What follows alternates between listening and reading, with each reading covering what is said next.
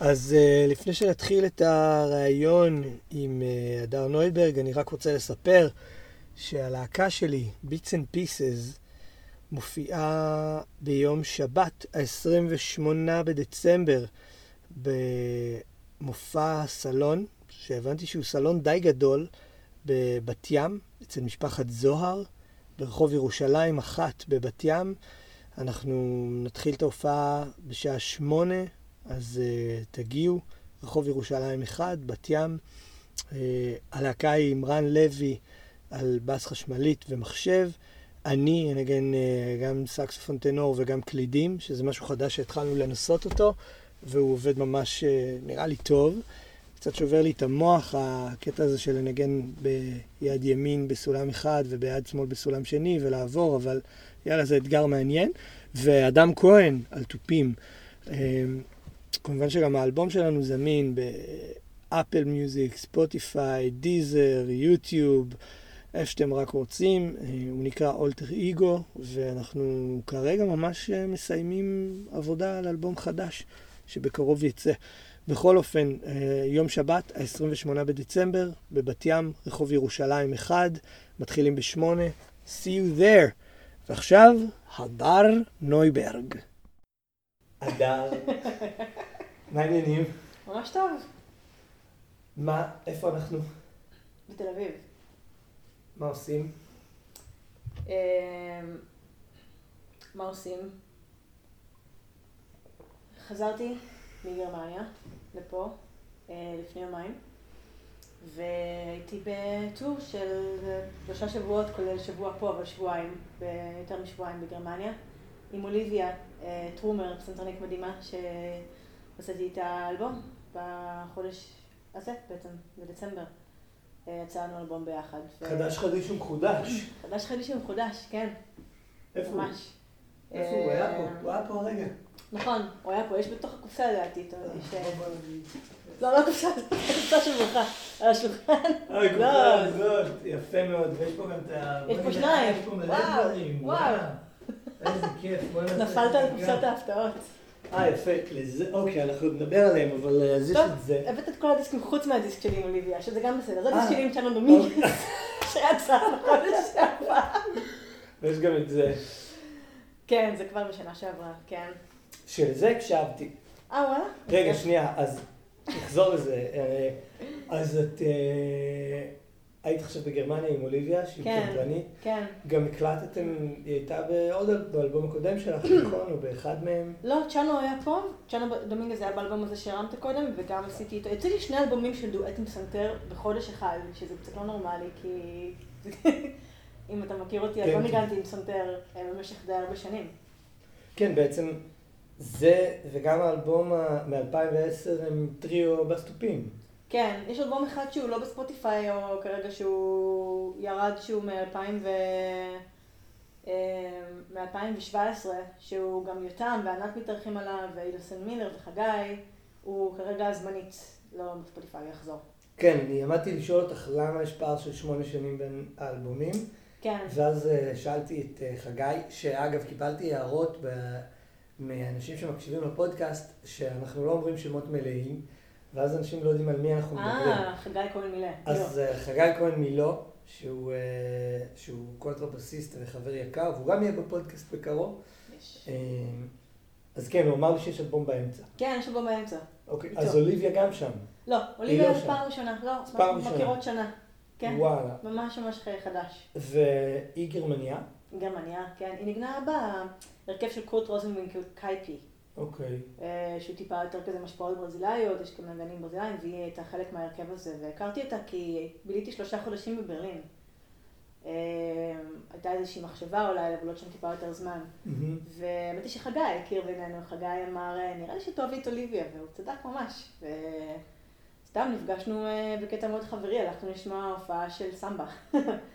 ואז התחלנו לנגן, ופשוט הרגשנו שיש איזשהו משהו, שמשהו באסתטיקה של המוזיקה היא, היא דומה, באיך שאנחנו תופסות אותה. שתינו באות מעולמות מאוד אה, קלאסיים במקור, וגם ג'אז, וגם מאוד לירי, ואוהבות שירים, והיא גם שרה, ויש משהו שנורא התחבר לנו, ועשינו מין טורון קצר כזה, לפני איזה שנה. ואחת מההופעות הייתה באיזה מין אה, בית מטורף כזה בדרום גרמניה, שהוא כולו עץ, מקום מדהים, שכולו בעצם אולפן אנלוגי אחד גדול. וואו. והקונצרט הזה הוקלט על סלילים. כלומר, vibe של יש לך נורה, ובחמש דקות לפני שנגמר הסליל היא כזה מאירה, אתה צריך כזה, אתה צריך לדעת. זה ממש אולד סקול, אבל הכי מגניב. ואז הוצאנו את זה כדיסק, פשוט ממש אהבנו את זה, ואמרנו, אוקיי, אז, אז בואו נלך על זה. וזה יצא עכשיו. מדהים, וזה... מי יוציא? אה, יפה, אתם בסדר, אוקיי. זה הדיסק האחר.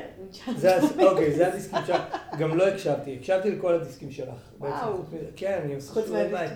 חוץ מהדיסק שלא זמין באפל. אמ,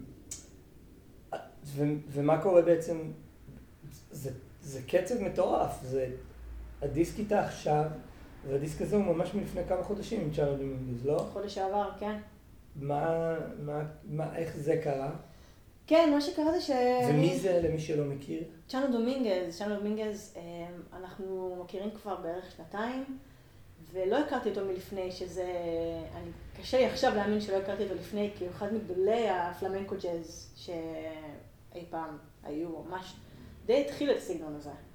והוא אדם מדהים, אני שמעתי אותו בג'זלהד בגרמניה לפני שנתיים. אה, אתה יודע, הוא ניגן סולו פיאנו, פשוט ניגן סולו. הקשבתי לו ו-45 דקות הייתי ככה, שזה לא פשוט בהופעה של אה, סולו פסנתר. ובאתי אליו אחרי, אחרי השואו-קייס ואמרתי לו שהוא מדהים בעיניי ושהייתי נורא שמחה לנגן איתו. כאילו, במקום מאוד מאוד, הוא לא הכיר ממני, אבל פשוט אה, מקום מאוד מאוד אמיתי. ואז הבנו ששנינו גרים בברוקלין, ושלושה שבועות אחרי זה הייתי אצלו בבית. פשוט ניגענו. בסשן עם זיו רביץ שהיה פה כבר, ו... ונועם ביזנברג. זה היה סשן חמוד. ואז אה, משם התחלנו אני והוא, גם נהיינו חברים נורא טובים, הוא חבר ממש קרוב. ואז התחלנו כל שבוע להיפגש, ו...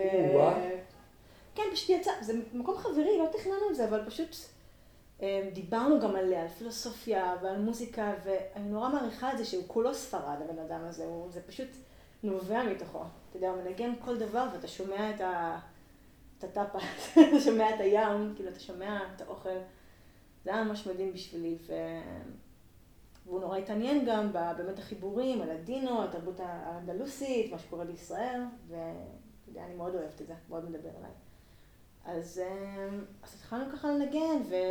ומפה לשם עשינו כמה הופעות, ממש התחברנו, ואז החלטנו להקליט, והלכנו פשוט, אה, זה היה בערך בפברואר האחרון.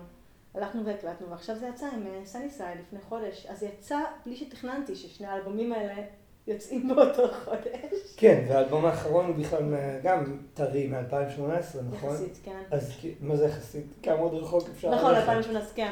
כאילו זה, אז כן. בעצם, איך שאני שמעתי את זה, זה ראיתי, אוקיי, 2019, 2019, 2018, 2010, ואז כן, אמרתי כאילו, מה קרה לה? בדיוק, אז רציתי לשאול אותך כן. מה קרה, אבל את אומרת שיש אלבום באמצע. כן, יש אלבום באמצע. אז יש לי שאלה אחרת. כן. אה, רגע, זה עדיין לא סגר לנו את הפינה של מה לעזאזל את עושה פה בתל אביב. אמרת שהיית בגרמניה. נכון. עכשיו, את פה, את בעצם כאילו מנסה למצוא איזה דרך להיות גם כאן, גם, גם כאן, גם בניו יורק, גם בין לבין כזה, לשלב בין... תראה, אני גרה בניו יורק 15 שנה. אני אומרת את זה וקשה לי להאמין. 15 שנה אני כבר שם, ואני מרגישה שבשנה וחצי, שנתיים האחרונות... אה, משהו קצת השתנה לי בראש, ונתתי לעצמי, הייתי באיזושהי תקופה בחיים שסיימתי פרק מאוד ארוך גם של, של זוגיות, והרגשתי שאני כזה, נוצר בי איזה רצון לטייל. ואז נשארתי, הייתי בווינה, היה לי איזה הרכב שהתחלתי שם, נשארתי שם חודש, ואז הייתי בברזיל, ביליתי שם זמן, והרגשתי שזה עושה לי טוב, לא כזה להיות רק בניו יורק ולצאת לחזור, לצאת לחזור לה, כזה exploration, עשה לי ממש טוב. ו... בגלל כל מיני סיבות אישיות, גם שקשורות לזוגיות וגם זוגיות וגם למשפחה וגם כי קצת התגעגעתי, אז מצאתי את עצמי מבלה יותר זמן בארץ, אבל עדיין, אה, עדיין אני רוב הזמן אה, בניו יורק, אבל מרגיש לי מאוד נעים גם לנחות כאן ולנחות כאן לאיזה מקום שהוא שלי, ולא כן. מקום כזה ארעי. מאוד שינה לי את התחושה שיש לי כזה מקום נגיד שהוא שלי ושל אה, בת הזוג שלי בתל אביב, זו הרגשה כזאת שיש לי עוד בית. מעניין. את מרגישה שזה משפיע על המוזיקה? או על. ה-well-being שלך, שעוזר למוזיקה. כן. הקטע הזה של לצאת, לא יודע, הקטע של לצאת מעיר, גם דיברתי על זה עם גלעד וגם עם זיו, כן, אה, וגם עם אילן שעכשיו, שעכשיו פגשתי. כן. ה- ניו יורק זה, כאילו, זה, זה, קצת, זה קצת כמו, זה, זה לחיות כזה ב, בלב, בשיא, הכל על מאה, זאת הייתה התחושה שלי, הכל על מאה, כן. אבל היתרון הוא גם חיסרון, זה כאילו, זה כמה, ש... האינטנס הזה גם באיזשהו מקום, בלי שאתה שם לב, יכול לכלות אותך. כן, כאילו, בהחלט. אז, אה, אני ואני מרגיש מלא אנשים שעושים את זה, כאילו, אני, כן, אני יודע ש... טוב, כל, כל האנשים שאני מכיר רק, רק מח... כאילו מנסים לעשות את הבלנס הזה בין האינטנס של העיר לשנייה לנשום בחוץ. אה, זה מעניין לשמוע את זה, שאנשים, שהרבה אנשים מנסים לעשות את זה. אני חושבת שזה עניין של גיל אולי. שבאיזשהו גיל אתה אומר, אוקיי, אני גם צריך עוד משהו, ולא רק ככה. כן, גם אמרתי לגלעד שקראתי, יש ממש כאילו תופעה כזאת פסיכולוגית של אנשים שגרים בערים גדולות, ניו יורק, לוס אנג'לס, שיקגו, אה, בעיקר בארצות הברית, כן. שהם נשארים בעיר המון שנים, נשארים בעיר כאילו 20 שנה, 30 שנה לא יוצאים מהעיר. וכן, ובעיקר... הגוף שלי כזה כבר מתחיל כן. להתכווץ, כאילו, שנייה. אבל אה, אוקיי, אני קולט שכל הנדודים האלה, אז הם, זאת אומרת, הם גם יוצרים לך איזה חו... גם מקום של לפגוש עוד אנשים, לעשות עוד דברים. כן, זה היה מדהים. חושבת ש- אוליביה בגרמניה. כן. ניגנתי מימנדו בברזיל, זה היה מאוד, השפיע עליי מאוד, גם מנדו קוסטה, שמות מלאים. אה, אבל יש פשוט משהו עם, אה, אני חושבת שיש משהו גם עם בית, עם הרגשה של בית, וניו יורק היא באמת בית, אני כל פעם אומרת לעצמי שאני לא בניו יורק כמה זמן, אני אומרת לעצמי, יואו, מה יהיה בעיר, ואיך אני ארגיש לחזור, ו... ויהיה לי מה לעשות שם, ואז אני נוחתת, ואיכשהו זה כזה, כאילו, מסתדר לו כזה אחרי כמה ימים, ותמיד חברים שלי מזכירים לי כזה שאני אוכלת להם את הראש על זה שאין מה תחיה שאני אחזור, הם כזה, תני לעצמך שבוע שם, ו... והם צודקים, זה באמת חוזר נורא מהר, ההרגשה הזאת של, אה, נכון, זה בעצם הבית שלי.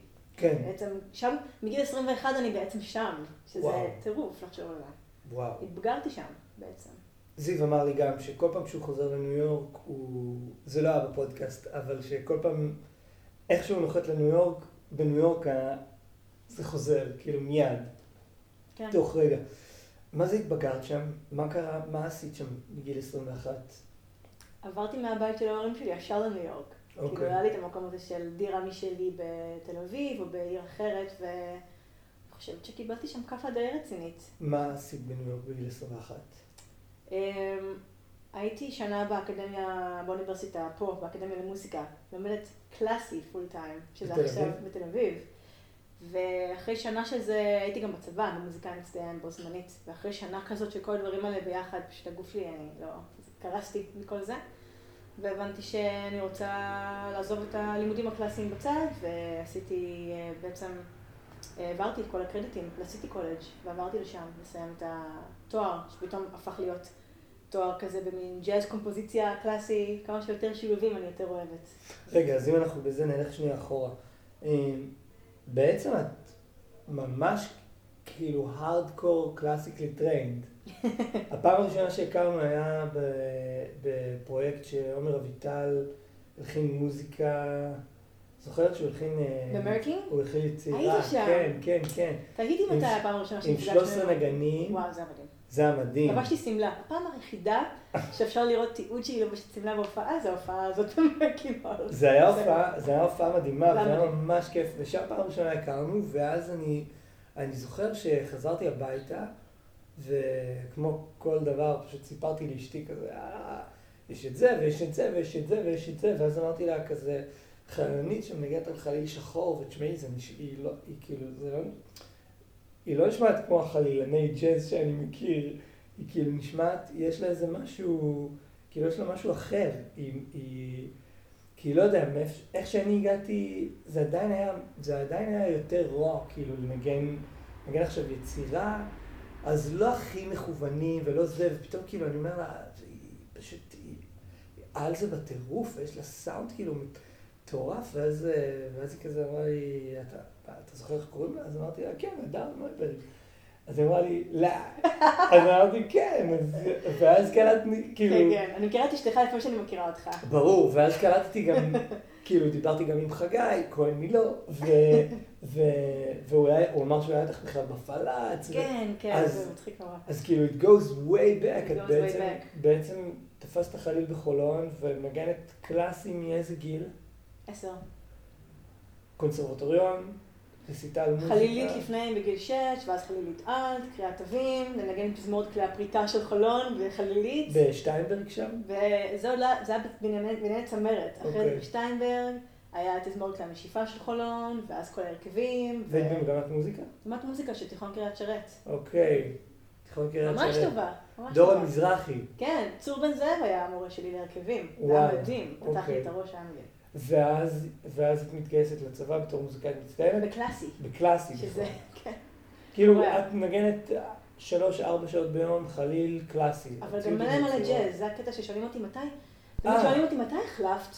אני אומרת להם, לא החלפתי, כאילו, ישבתי על אורגנית בגיל שמונה והקשבתי לשירים מהרדיו וניסיתי, יש לי שמיעה אבסולוטית, אז ניסיתי לנגן את זה ולהבין את האקורדים ולאלתר, אה, אז תמיד לי, אהבת עוד מוזיקה? כן, היה לי הרכב פאנק בשם האשליות עם אורן זבלודוביץ', אורן ולוי. זה החליל סקסופון שלי, כאילו חיה רעה. ובן מיינגנרס, ואביב בונן, ואנשים שאתה כזה... אה, וואו. זיו שלו, חבורה מאוד מצחיקה של אנשים. ואתה יודע, היינו ממש אה, מאלתרים, לוטם אזלר ואני מנגנות מאז שאנחנו בכיתה י"א ביחד. כאילו, כל הזמן הייתי באקספלורציה של אה, אה, אלתור, כל הזמן. אוקיי, זה חדש, לא ידעתי את זה. כן, אוקיי. אני הייתי בטוח היה- שהיה איזה שיפט פתאום שקרה. לא תמיד. ומה, ומה, פשוט הרגשת שהספיק לך בקלאסי? הרגשתי ש... בוא נלכלך קצת על קלאסי. לא, סתם. אתה יודע, זה מצחיק, כי במשך הרבה שנים אני קצת עזבתי את העולם הקלאסי כזה, כמו שכאילו טורקים דלת וכזה. נשברו הכלים ואני הולכת, ועכשיו אני בפעם הראשונה אחרי הרבה זמן אה, חזרתי לעולם החליל. אה, כאילו- כי הדיבור עלייך הוא כזה, סליחה, הדיבור הוא כזה ש... שכזה לא הבינו למה. כאילו הקלסיקאים, זה לא שיש עלייך דיבור מה, מהקלסיקאים ש... טוב, לא היה לה את זה. זה כאילו, כולם מדברים עלייך כנגנית כאילו מדהימה, שהם כזה, טוב, נגנית ג'אז, אז איזה כיף להם, הפסדנו אותה. וזה, אז זה קטע, לא, כי הרבה פעמים כשאתה, את יודעת, אפשר לעשות קרוס אובר בין ז'אנרים, כי לפעמים אתה כזה, אתה מקבל כן. פידבק שזה אולי לא זה. ויש אנשים שמצאו מצאו אמת גדולה בלעבור למשהו אחר, ו, בהחלט. ועזבו משהו שהוא לא היה כאילו האמת הכי גדולה. אה, ואצלך אבל זה, כאילו, זה נשמע כאילו זה היה הכל סבבה, אז למה... מאוד אהבתי את זה, ועדיין עד עכשיו, עד היום, כשאני מקבלת פרויקטים שקשורים ל- לנגן, עשיתי באמת לא מזמן משהו כזה, לעבוד על מוזיקה קלאסית, זה מאוד משמח אותי, אבל אין ספק שלשבת בתזמורת, בפילהרמונית צעירה, בתזמורת האקדמיה ולנגן, זה, אני לא זורחת במקומות האלה, אני לא זורחת במקומות שאין לי יכולת, אה, אני ממש ממש אוהבת להיות חופשייה על במה, ולהיות מסוגלת לאלתר, ולהיות מסוגלת לראות מה אתה מביא, ואז להביא את המקום שלי, וכשאני יודעת מראש בדיוק מה קורה, זה באיזשהו מקום קצת סוגר אותי. אמ, אפילו שאני חושבת שעצם זה שהייתי בתזמורת נורא פתח לי את העיבוד. כלומר, עד היום אם אני צריכה לתזמר או לאבד משהו, אז אני זוכרת איך זה הרגיש להיות בסקציית כלי נשיפה מעץ בתזמורת. זו הרגשה מדהימה. אה, ולהיות מתוך זה, זה אחרת מלנסות ללמוד את זה, אני חושבת. אז אני מאוד מאוד מודה על זה, על כל הזמנים האלה. אבל אני חושבת שיש אנשים שהם פשוט באמת יותר טובים בזה ממני, שכאילו זה הפוקוס שלהם, שהם זורחים שם. וגם לא אה. מוזיקה קאמרית? זאת אומרת, כל סיטואציה שבה את יודעת למה, איך זה מתחיל ואיך זה ייגמר, ואיך זה אמור להיגמר, את, את פחות מרגישה את זה? אני אוהבת. את הלב? אני כן אוהבת, אבל אני עדיין אחפש, גם בקונצרט שהיה לי לא מזמן אה, עם סנטרנית שהיא, אה, גם זה היה קונצרט אה, קלאסי, אבל יחסית מודרני, ולא מדי מודרני, והיא גם הייתה מאוד פתוחה, אז יכולתי להציע פתאום איזה, לפתוח לאיזה סולו קצר, פתאום באמצע אחת היצירות, או לעשות איזשהו אינטרו. אני מאוד מאוד אוהבת את הדברים האלה, את המקום שבו אני מביאה את, ה, את האמיר, האמירה האישית שלי מעבר לתווים. ואם. אין לי מקום לזה, אז, אה, אז אני אעשה את זה בכיף, אבל אני לא, לא רוצה שזאת תהיה העשייה העיקרית שלי. אני חושבת. נאלץ אה, לקבל. לא, אני, האמת שאני, אני ממש, זה כאילו, זה, אני הכי מתחבר לזה, פשוט, לא שילמתי אף פעם את החובות שלי למוזיקה קלאסית בשביל, בשביל להכיר את זה first hand. את יודעת, תזמורת נוער, מנגנים, כאילו מנגנים מרצ'ים ושם כן. זה נגמר, אבל לא ישבתי בפלאץ ולא ניגנתי אף פעם יצירות uh, מההתחלה עד הסוף, ש... אבל אני לגמרי יכול לראות את זה. מצד שני, בתור מישהו שמגיע מהמקום של החופש האינסופי הזה, כן. אני חייב להגיד שלהיות נשוי למוזיקאית קלאסית, שיכולה לשבת, ואת יודעת, אנחנו, אנחנו כבר 15 שנה יחד, ו... וה... לשמוע אותה מתאמנת עכשיו על פסאז' שעתיים, זה כאילו... מתי פעם לא- אחרונה התאמנת על פסאז' שעתיים? בדיוק, וזה, וזה פשוט מגיע לרמות שיוף שאת אומרת, אוקיי, יש בזה משהו, יש בזה כאילו אמת מטורפת, כי, כן.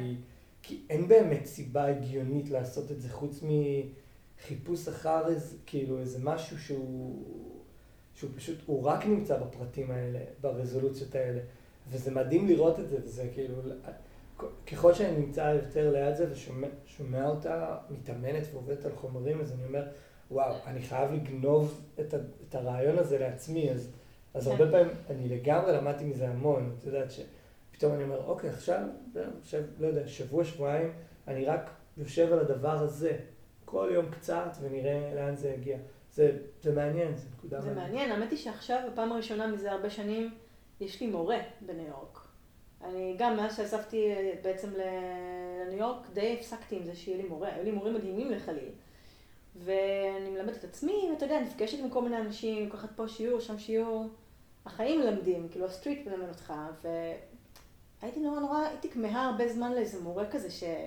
איך הגדרתי את זה? will kick my ass כאילו technically, כזה שיקפיץ אותי לאיזה מקום אחר. אבל לא ישים אותי בתוך אה, בועה של תנגני מוצרט עכשיו, זה לא היה בא לי. ומצאתי אותו, קוראים לו קית' אנדרווד, והוא חי בניו יורק. מתחת ו... לעץ. כן, בדיוק, מתחת לעץ. והוא מדהים, כי הוא בדיוק, הוא כזה גם נורא אוהב שור, שזו אהבה מאוד גדולה שלי, ו... ומדבר פורטוגזית, וגם, הוא, הוא בעיקר מורה של, הוא מורה של, של נגנים מדהימים.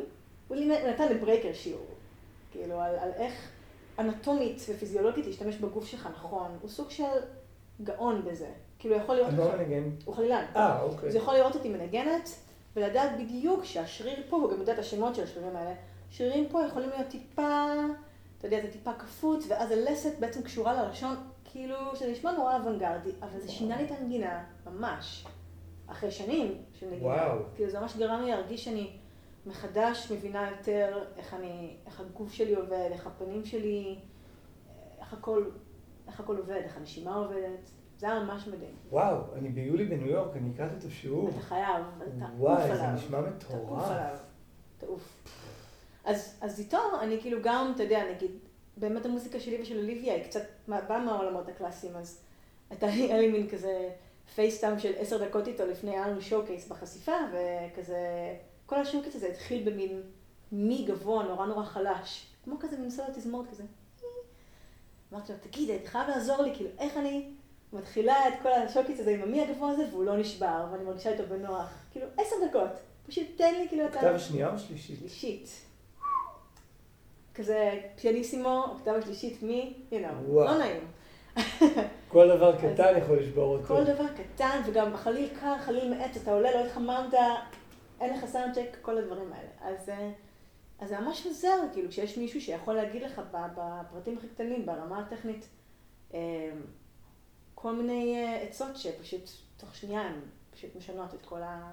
את כל הכללים. רגע, הסיפור, ה...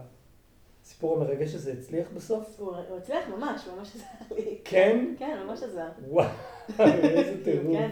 ומה זה החלילץ? יש לי מיליון שאלות האחרון, כן.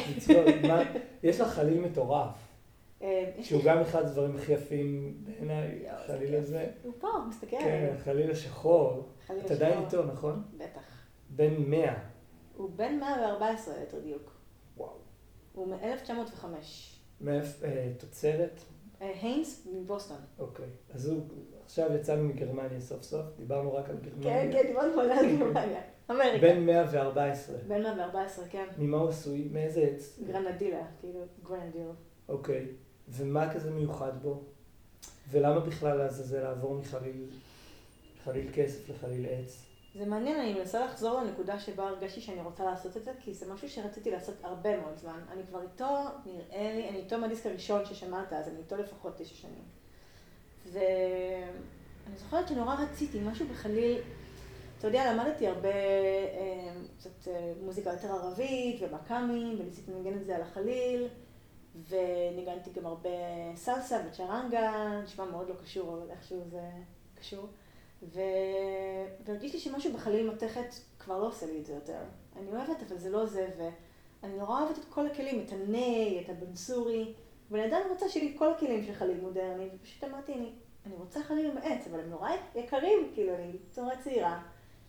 והגעתי ל Flute Center of New York, שאני מאוד אוהבת אותם, והם ידעו שאני מחפשת, ויום אחד התקשר אליי ואמר לי, תקשיבי, יש מישהו, הביא איזה חליל נורא ישן, של Haynes, שלא נראה לי שהוא יודע מה יש לו, כאילו זה היה כזה בארון שנים, אף אחד לא ניגן בחליל, אה, אני יכול למכור לך אותו במחיר סבבה, אבל כאילו, אני לא יכול לעשות לו overhaul, כאילו אני לא יכול לתקן את כולו לפני שאת אומרת לי שכן. כאילו אם את אומרת לי שכן, אז אני אתקן לך אותו כזה על הבית והוא שלך. זה היה ממש הימור, כי לפני overhaul זה, זה כאילו דברים לא נסגרו. כן. לקחתי אותו הביתה, זוכרת וניגנתי עליו, והוא כותב, לא, היה קשה ממש להוציא ממנו סאונד. אבל פשוט הרגשתי משהו בין... נשמע קצת, לא יודעת איך נשמע, אבל משהו בנשמה של הכלי הזה היה אחרת. פשוט אמרתי, אני הולכת על זה. ולסטודנטית צעירה זה היה יקר, זה היה לא פשוט. ו... והלכתי על זה, ואני לא מתחרט לזה לרגע. פשוט כלי מדהים. חליל עץ. כל מי שהעביר קדימה, כאילו שהוא לא חלילן, דוחף את הפודקאסט קדימה, לסיים את השיחת אה, כלים הזאת. שיחת כלים? לא, אני חושבת שחליל עץ מקבל הרבה תשומת לב דווקא. אז רציתי לשאול שאלה שעברה מהבית. אז דיברתי אתמול עם, אה, עם חגי על הפודקאסט ועל האלבום, ולמה יש את המרווח הזה, ואז סיפר שיש אלבום באמצע. ואז הוא העלה איזו נקודה ממש מעניינת, ש... זה קטע, כמה חלילנים אנחנו מכירים בסצנה של הג'אז, אני מכיר בסצנה של הג'אז, שאינם ישראלים, והתשובה היא מעט מאוד עד כדי כלום. ואז כזה נכנסים לחלילנים, לחלילנים הישראלים, שלא רק ב, כאילו בג'אז בעולם, אבל ישראלים וגם בישראל. ואת יודעת, את, איתי קריס, אמיר מילשטיין, אילן סלם. סלית להב. סלית להב. אה, סליחה אם אני שוכח איזה שם. ברור, יש שם. אבל זה, לעומת האחד שאולי אפשר למנות כאילו, שבסצנה בניו יורק מגן חליל ג'אז, שאני אפילו לא יודע על זה. כאילו, ג'יימי בארן, כאילו יש כאלה, הם פשוט נראה לי בסצנה מאוד שונה. כן, אבל, אבל הריכוז הישראלי הזה הוא, הוא כן. כאילו ממש, הוא, הוא ממש packed, כאילו זה ממש המון אנשים, כן. יחסית. כן. ואני תוהה כזה, לא, מעניין, יש לך איזו מחשבה על למה זה קורה? גם, גם בארץ עכשיו, שאני מתעסק עם חינוך, יש מלא חלילנים. כן? שמנגנים חליל. זה כן. נורא משמח אותי. מלא ש... חליל. כאילו proper חליל. proper חליל. ממש משמח. אנשים שמחזיקים, לא doublers, אנשים שמחזיקים חליל ומנגנים חליל. מדהים. אה, במזמור, יש לנו כל שנה ארבעה חמישה חלילנים. מדהים. שפשוט זה הכלי שלהם. יש חבר'ה צעירים מאוד רציניים בחליל פה, אני שמעתי כמה. זה קטע. כן. כאילו, מה העניין עם הכלי הזה? זה כאילו נורא ישראלי. לא שאני חושבת שזה ספציפית קשור, אבל אתה מקשיב לכל ההקלטות הישנות האלה, כזה ני ני ני ני ני ני ני ני ני ני ני כזה, אתה יודע, כאילו חליל מלא ויברטו כזה, לא יודעת, אנחנו נראה לי גדלים עם איזשהו סאונד של הכלי הזה, וגם בקטע יותר... אבל אין את זה בקלרינט, אין כאילו מלא קלרניטנים. יש מלא קלרניטנים? בארץ? כן, אין מלא קלרניטנים. כן, נכון, אין מלא קלרניטנים. נכון. יש מלא חלילנים. סתם חשבתי אולי יש לך איזה משהו, כאילו, למה זה כזה? יש מלא. טוב, בסדר, אני לא מדבר. אני מדבר על זה שזה כלי נורא נורא ספציפי. כן, זה ספציפי, נכון. אמ. אני חושבת, אני אגיד לך מה, אוקיי, I got it. אני חושבת שיש כזה גם, גם קטע של ישראלים שהם נורא יוצאים רק מ... יוצאים החוצה מהג'אז פרופר. כאילו, תראה את איתי שמנגן גם לטין, ושגית שמנגנת שורו, ו... אה, וכל החבר'ה האלה מנגנים גם מוזיקת עולם, או גם מוזיקה ש... שחליל הוא הכוכב בה, כאילו בשור, חליל זה כזה, פשינינה היה חלילן, אתה יודע, אז, אז אני חושבת שיש משהו בזה, האמריקאים הם טיפה יותר כזה ג'אז, סווינג, כזה מאוד, אה, יש משהו יותר מחולק שם קצת. אם אתה לומד מוזיקת עולם, אז אתה כאילו עכשיו עושה את זה. ואם אתה חלילן, אתה מנגן ב band, ב high school band. יש מצב. ואז אתה פורש. ואז אתה פורש בשיא, כן. כי זה מה שעושים שם. וואו. מין פיקולו. תגידי, ש... אז שמעתי את האלבום מ-2010, שאני לא זוכר את השם שלו. Journey Back Home. יופי. אה, והאמת שעפתי. וואלה. כן, קודם כל הקשבתי לזה, ל Open Fields. כן. ואז, Open Fields. ואז הקשבתי ל... כאילו, ואז הלכתי אחורה ל Journey Back Home. וקודם כל, אהבתי את זה שבשני האלבומים יש טריו בס תופים, בעיקר. כאילו, כן. סבבה, יש אברוכים וזה, אבל... כן, אבל יש, זה דומיננטי הבסטופים, והמקום הזה, אני קולט שזה מקום שנשפנים מאוד אוהבים, שהוא מאפשר, כאילו אני בהרכב שלי בסטופים, ומלא אנשים, האלבום הראשון של אבישקס, כן. כאילו בסטופים, ובכלל זה, זה, זה עניין של נשפנים, אה, אבל א', אני אשמח שתתייחסי לזה, והשאלה השנייה, כאילו, שתגידי למה זה קרה. כן. ואם זה איזה עניין מכוון. אה, והשאלה השנייה על האלבום, זה שאני שמתי לב שב-2010 הרגשתי ממש, אה, כאילו, ממש מזרח תיכון חדש, מנגן, חליל מנגן. ממש נסעתי לתל אביב על האופניים והקשבתי לאלבום, ואמרת, והיו רגעים שפשוט היה כזה, יאה! ו- ועפתי, ממש, כאילו, ממש הרגשתי כזה את הבית, ו- ואנרגיה חייתית כזאתי, ו... מאוד גם- רוע, האלבום מאוד הזה. מאוד שזה מאוד נפוץ לאלבומים ראשונים, זה הראשון? כן, אוקיי. אבל דווקא הרגשתי את זה בקטע טוב, וב-2018, שזה מן הסתם שמונה שנים ולומדים ועוברים אלף דברים כן. בדרך, אבל הרגשתי את המקום של הג'אז, שהוא נכנס הרבה יותר לתמונה, אהה. כאילו, גם בקומפוזיציות, גם, ב, כן. כאילו, גם בעיבוד, במחש... כאילו, יש כזה חש... מחשבה קד... קדימה, שזה פשוט, צובע... פשוט שני צבעים אחרים של אותו בן אדם כזה, האלבום, השני האלבומים האלה. כן. אה, מעניין, כאילו, מעניין שתספרי לי איזה תהליך עברת, וגם תכניסי את האלבום באמצע שלא שמעתי. זהו, אני בדיוק חושבת שקפצת על From the Ground Up, שהוא היה כזה... סליחה באמת. לא, לא, לא. כן, זה עניין, עניין טכני. סיפור אחר. אבל... אה, כי זה, כי זה פשוט, הוא נורא, היה, הוא היה משלים לך את התמונה, האלבום הזה, בעיניי. כי האלבום הראשון זה היה כזה... ניסיתי כל מיני סשנים בניו יורק, ונורא רציתי לעשות מוזיקה שלי, ונורא רציתי, שאלתי לעצמי מה זה להיות ישראלית בניו יורק, אחרי שניגנתי עם ברזילאים, וארגנטינאים, וקובנים, והרגשתי שיש להם שורשים נורא חזקים. נורא קינאתי בזה, אמרתי, מה המוזיקה שלי? מה יש לי להגיד על אה, מוזיקה ישראלית? איזה שאלה, אה? ואז הכרתי את עומר אביטל, ניגענו, ב... הוא לקח אותי לנגן בימן בלוז, ונהיינו חברים וניגענו הרבה. ו... את היית שם בגלגול הראשון. כן, היה הדיסק הראשון שלהם. וואלה, נכון. כן, ממש איזה שנה ומשהו, הייתי איתם בוומקס, כל. הפריצה הראשונה כן, שלה, כן, כאילו, כן, כן, כן. כן. זה היה מדהים, עם עומר, זה היה מדהים. ו... ועומר באמת, אה, פתאום ראיתי מישהי שהוא יותר אה, מבוגר ממני, גם בגיל, יותר ניסיון ממני, שגם הולך בדרך הזאת בדיוק, של להבין את המקורות, של להביא את הג'אז, ופשוט עפתי מזה. והוא באמת על האלבום הזה, כן. שאלתי. זיו בכל מקום, זיו חולש בכל מקום. אה, זה היה מאוד רוע, אני פשוט, אני חושבת שזה נגיע בטעות, הייתה לי פעם אחת אה, חזרה שהייתה אמורה להיות עוד לפני עם פסנתרן, והפסנתרן- לא הגיע, הוא הבריז לאיזה חזרה, ונשארנו חליל בס תופים, ונורא אהבתי את זה, אמרתי, וואו, יש פה משהו, יש פה משהו כזה מין, כאילו, שבטי, מדברי, פתוח, רבעי טונים, אין משהו ששם לי רגע. זה הגיע, היה אמור להיות פסנתרן באלבום? לא באלבום, לפני, שכזה רק אוקיי, עשיתי שעשיתם ניסיונות. אבל לקראת, בלי ה- עומר, עוד לפני, כזה בגלגולים הראשונים של זה. אז היה לך איזה תכנון על זה שזה חשבתי שזה יהיה רביעייה. רביעייה. כל הדבר, כן. ב-I Love You של קולטרן, כן. הפסנתרן אה, פשוט לא הגיע לסשן. הוא לא הגיע להקלטה, והם עשו את זה, וזה כאילו אחד הביצועים הכי מדהימים. כן. מדהים. אוקיי, ואז מה קורה? אז עשיתם את האלבום, אוקיי. עשינו את האלבום הזה, והתחלתי ממש לאהוב את החליל בס תופים. ולעשות עם זה טורים בעצם, להסתובב עם זה. והטריו השתנה, כל פעם השתנו בו קצת נגנים, כל פעם קצת דייקתי את זה לפה ולשם. ו...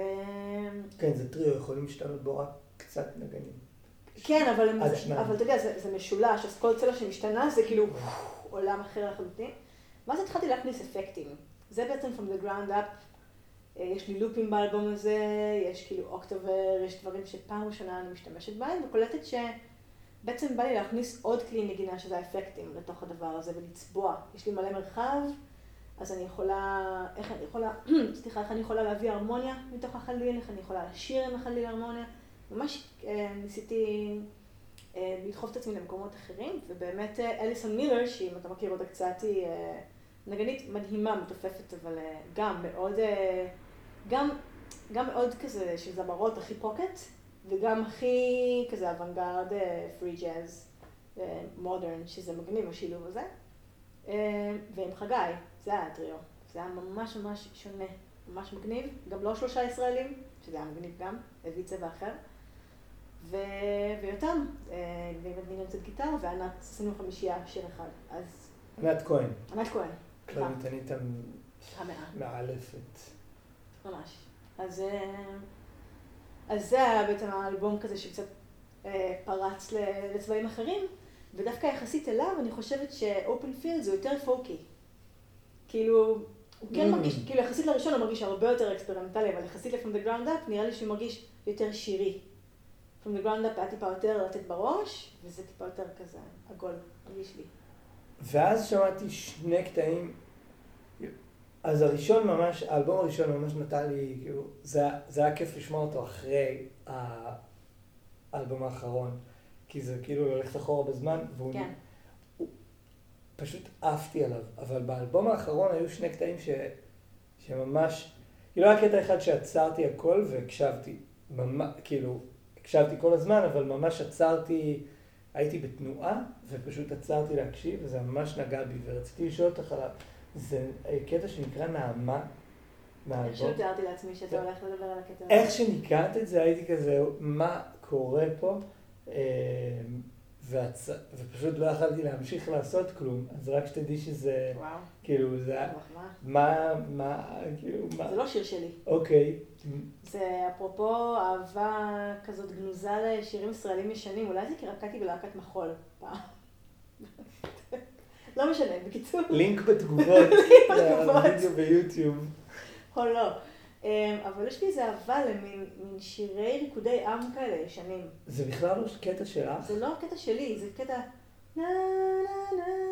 מילים נורא יפות, אה, אמ, עופרה חזה. אוקיי. אני צריכה לשלוח לך את המקור. כן. וואו, איזה שיר מרגש. אוקיי. והבאתי את זה לצ'אנו במסגרת ה... יש את זה, אפרופו גם בדיסק, יש את זה פעמיים, גם בפרמוס, הדיסק שיצא, יש את זה, כי כל כך אהבנו את זה, אז הקלטנו את זה עוד פעם. כאילו, פשוט, anyway. אבל uh, הבאתי לו את זה כי הוא אמר, היי, זה יכול להיות שיר אנדלוסי השיר הזה בכלל. ואז הוא, הוא כאילו פענח איזה, uh, איזה סולם ממש מטריף עליו, אתה יודע, mm-hmm. כזה אני לא אהיה חננה יותר מדי, אבל מין סולם uh, שקשור לסולם המוגדל, שכזה במקום שזה יישאר רק על מינור, הוא עשה שם איזה מהלך, ו... וזה פשוט פתח את השיר לעולמות כאלה קסומים, זה הפך להיות מן עולם שלנו, אבל זה לגמרי שיר ישראלי. וואלה. והשני שתפס אותי זה Rocking the Boat, נכון? כן. שמה שממש אהבתי בזה זה שפשוט הבאס פשוט לא זז ואת...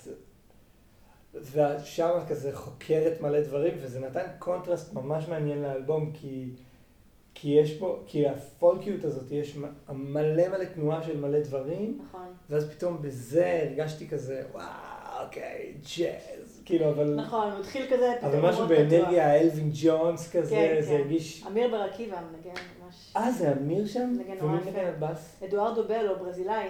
אוקיי. מנגן איתי כברזילאי. אמיר, איזה יופי של נגינה, וואו. איזה יופי. כן. איזה יופי. מדהים.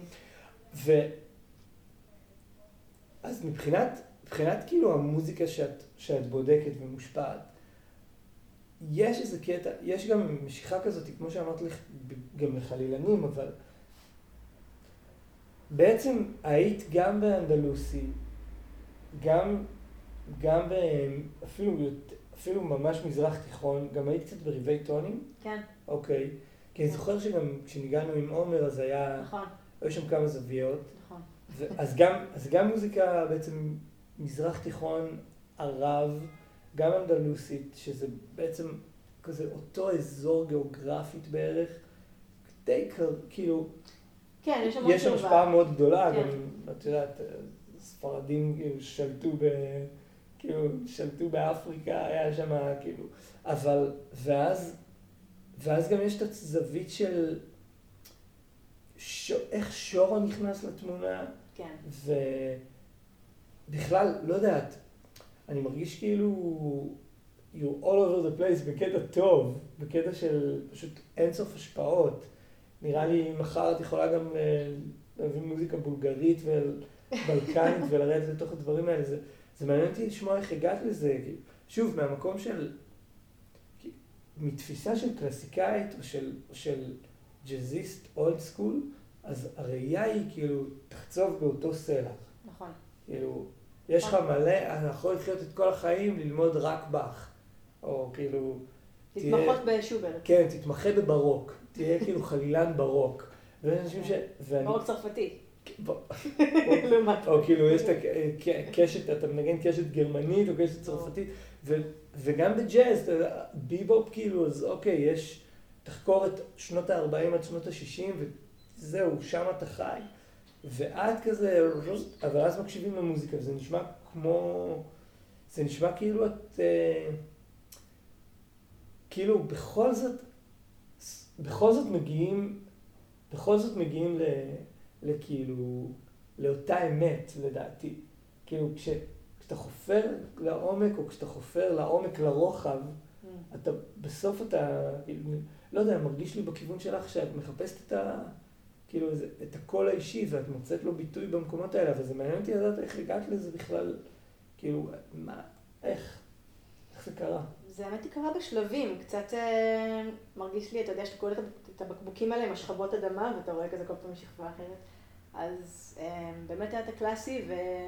ואת הג'אז, אף פעם לא חשבתי את עצמי איזה נגנית straight ahead, אה, אה, כאילו, אני יכולה לעשות את זה, גם למדתי את זה, אני די גדלתי על המוזיקה הזאת, סווינג, אני מאוד אוהבת, אבל אף פעם, זה לא היה מקום שיותר מדי, אה, אתה יודע, הלכתי לג'ם סשנים והרגשתי ש... שכזה, הנה זה המקום שלי, אהבתי את זה, אבל אהבתי עוד דברים. אז אה, ניגנתי קצת מוזיקה קובאנית פה בישראל. הלכתי לנגן עם הג'רוזלם סלסה בן בפורטולוקו כל יום חמישי, שהייתי ממש אה, בת 18, והעלו אותי לנגן, זה היה מגניב. ואז הייתי חלק מהרכב כזה שמנגן סון ומוזיקה כזה של הרחוב בקובה. וכשהגעתי ל... בקובה? כאילו, הרחוב רחוב בקובה, כן, כן. כן, כן. אני לא הייתי בקובה, שזה ממש אה, טירוף. אבל כשהגעתי לניו יורק, אז הייתי מסתובבת הרבה עם חליל על הגב, ומצאתי את עצמי איכשהו יותר בג'מים כאלה, של כזה סון וסלסה, ועולה ומנגנת. ובאמת הגיג הראשון שקיבלתי שהיה רציני היה עם להקת שרנגה מאוד רצינית. אה, כאילו, אחת מהבולטות, שהחלילן היה המנהיג והוא נפטר, ושכרו אותי להיות החלילנית, ואני כאילו... אה, וואו. קראו לי כזה בת 23, כזה, היה לנו איזה פסטיבל עם די ולנטין, זיכרונו לברכה, אני זוכרת, חלילה מדהים. אבל, אמ, אז זה היה המקום של הצ'רנגה והלאטין מיוזיק ש... שממש תפס אותי, ממש חזק. ו... ואז כמו שסיפרתי לך, לקראת יצירת האלבום, אמ, שהתחלתי לחפש את המקום היותר... אה, האמת היא שלפני זה, שמעתי את ענת כהן מנגנת שורו, ברחובות אה, ניו יורק, פשוט. וככה הכרנו, פשוט הלכתי ברחוב ושמעתי קלרינט, ונכנסתי. והיא ניגנת דואט עם גלעד אקסלמן. וואו. והיא לא הכירה, לא, לא הכירה אותי, ופעם ראשונה שראיתי אותה, וזה היה לפני מלא מלא שנים, משהו כמו 14, 13-14 שנה. והלכתי אליה והצגתי את עצמי, ושאלתי אם אני יכולה לנגן שיר, חצופה, סך הכל. היא כזה בהתחלה, טוב וזה, וניגנתי. ואז היא אמרה לי, תבואי בימי ראשון יש שורו, אולי תאהבי את זה. ופשוט חזרתי ביום ראשון, והייתי כל ההופעה עם פה פעור, לא הבנתי מה אני שומעת. שמעתי שורו פעם ראשונה, אמרתי, מה זה הסגנון הזה? לקחתי דיסק. היא אמרה לי, אה, יש לנו תמיד סיפור בדיחה כזה של, אה, היא אמרה לי, תחזירי שבוע הבא, תלמדי איזה קטע שניים, תנגני איתנו. עכשיו, אני לא יודעת שום דבר על שורו, אז אני כאילו למדתי הכל, כולל כל הסולואים שלה. כאילו, כי אין לי מושג מה סולו, מה מנגינה, למדתי הכל פשוט. חזרתי שבוע אחרי, אמרתי, אפשר לנגן את השיר הזה? אני באה לנגן. ניגנתי הכל, כולל כל הסולואים שלה, היא מסתכלת עליי, והיא אומרת לי, אני מרגישה ששמעתי את עצמי מנגנת חלילה עכשיו, כאילו, הכי, אתה יודע, פעורה חסרת מושג. אבל זה ממש הכניס אותי לשורו, ואז נהייתי ממש פוקט. ונהיה לי הרכב בניו יורק גם, אה, של שורו. אני לא יודעת איך להסביר לך, יש פשוט, נגיד, שורו זה סגנון מוזיקלי שאני מרגישה, אני מלמדת הרבה ואני מלמדת הרבה דרך שורו. גם ג'אז וגם נגנים קלאסיקאים, כי זה כאילו איזשהו סטייל בין לבין, גשר, בין העולם הקלאסי לג'אז בשבילי. אמ, לגמרי. יש פה, יש פה את ההרמוניות האלה שהן עדיין קלאסיות, ואת המבנה הזה המאוד קלאסי, צריך בשבילו טכניקה, סאונד, סווינג, יכולת לאלתר, יכולת אה, לעשות וריאציות, כאילו אתה צריך להיות נגן ממש טוב נגן הסגנון הזה. כן. ואז גם לקלאסיקאים וגם לג'אזיסטים יש מה ללמוד ב... בתוך הסגנון הזה, אני מרגישה. אז ממש אה, משהו בו מאוד ריגש אותי. ובאמת אה, ניגנתי תקופה, לקחת פנייה, למרות שניגנתי תקופה בהרכב שעבי אנדלוסי עם מישהו בשם רשיד הליהל, שהוא מאסטר מרוקאי כזה, שנגן בערך על כל הכלים. זה היה לפני אמן בלוז, אחרי אמן בלוז? זה היה לפני אמן בלוז, וניגנתי אפילו בדיסק שלו. חליל רגיל, שזה ממש היה לי מגניב לעשות. אה, עם רבעים ועם הכל. אז ניסיתי ממש לזרוק את עצמי לתוך מקומות כאלה שבהם אני הכי newbie, אני הכי חדשה, וכולם סביבי נורא שוחים בסגנון, ואני צריכה ללמוד את השפה, ויש בי אהבה מאוד מיוחדת אה, ללמוד דיאלקטים ולנכס אותם אליי. גם לא במוזיקה? גם לא במוזיקה, אתה יודע, אני תקופה מאוד ארוכה האמנתי שאני לא טובה בשפות, ואני מגלה בשנים האחרונות, כאילו, למדתי שנה גרמנית ודי הסתדרתי לדבר בגרמניה. וואו. וקצת ספרדית, אז כאילו, אני לא יודעת להעיד על עצמי, אני קצת מרגישה תמיד אה, קצת אולי חסרת ביטחון, שאולי אני יכולה ללמוד יותר, אבל אני חושבת שיחסית, במיוחד בשפות המוזיקליות, אני יחסית טובה בלהשתלב בדברים האלה מהר. יש עוד סגנונות שאת רוצה לחקור? כאילו יש, יש עכשיו משהו שאת אומרת, וואלה, אני ממש בעניין של הדבר הזה, רק לא הספקתי להגיע לזה, אני אצלול לזה, בלקני, כאילו... בצורה כזאת, זה ממש ממש סגנונית, אה, לא. אני לאחרונה מאוד אה, כזה נכנסתי לסמבה, כי הרגשתי שהייתי מאוד מאוד בשורו, וכאילו ברזיל בכלל אה, קנתה את ליבי, אז אני ממש שם. אבל אה, אני ממש בתוך המקום הזה שסיפרתי לך שאני בוחנת עם כיס של איך אני, בתוך השליטה הגופנית שלי והחליל שלי, יכולה יכולה להיות הכי טובה שאני יכולה להיות בתוך עצמי, לא משנה מה אני מנגנת. אז אני, אז זה בעיקר מה שאני מתמקדת בו. נשמע אולי ארטילאי כזה. לא, ממש ממש לא, ממש לא. אמ, זה, זה משהו שאני חושב עליו הרבה, כי סתם יש לי איזה... כי זה הפודקאסט שלי ואפשר לדבר על מה שרוצים, כמה זמן שרוצים, אז נכון. אני אספר את הסיפור הזה, אבל יש לי איזה מחשבה חשבתי על זה הרבה, ש... אמ, איך אמנים ממש ממש ממש גדולים מצליחים לשתף פעולה אחד עם השני, אמ, וזה קרוס, וזה קרוס ג'אנר, כאילו זה לא אותו ג'אנר, כן. וזה עובד מדהים. כן. אני לא מדבר על אלה שלא עובדים מדהים, אני מדבר על דוגמאות מדהימות, כאילו כן. ביטלס ושנקר. זאת כאילו דוגמה אפית, אבל אה, את יודעת, אפילו, סתם, אני חושב נגיד בסצנה בארץ, ש... כל המוזיקאים אוהבים לארח מישהו כמו ברי סחרוף. כן. אמ, וגם הרבה מוזיקאים שהם נגיד, אה, שהם לא מהג'אז, הם מאוד אוהבים לארח אה, נגיד אה, את אבישי כהן, החצוצרן המדהים והיקר. ו... ואני חושב על זה שיש משהו ממש מיוחד ב... כאילו, איך שאני מסביר את זה לעצמי, זה שכשאתה חופר מספיק לעומק, אתה מגיע כזה לגרעין, לליבת כדור הארץ, וזה אותה לבה. זה כאילו, זה אותה לבה אם חפרת בגרוזיה, ואם חפרת בניו יורק. אני אוהבת את זה. כאילו אם אתה חופר את הקילומטר שלך פנימה, הגעת ללבה, ואז אפשר לדבר. עכשיו, כן. אני לא חושב, אני לא חושב שאבישקס חושב שהוא הגיע ללבה, או ברי חושב שהוא הגיע ללבה, או רבי שנקר, אבל, אבל האנשים האלה הם כל כך בתוך זה, או טרילו, גורטו, גם דוגמה לבן אדם שמנגן כזה קרוסים, אה, כן. ג'יימי חדד, הפרקשניסט, אה, ואני חושב על זה ש... שעם איך שהם עושים את זה, וברי גם ספציפית זה דוגמה לבן אדם שהוא כל כך דדיקייטד על המוזיקה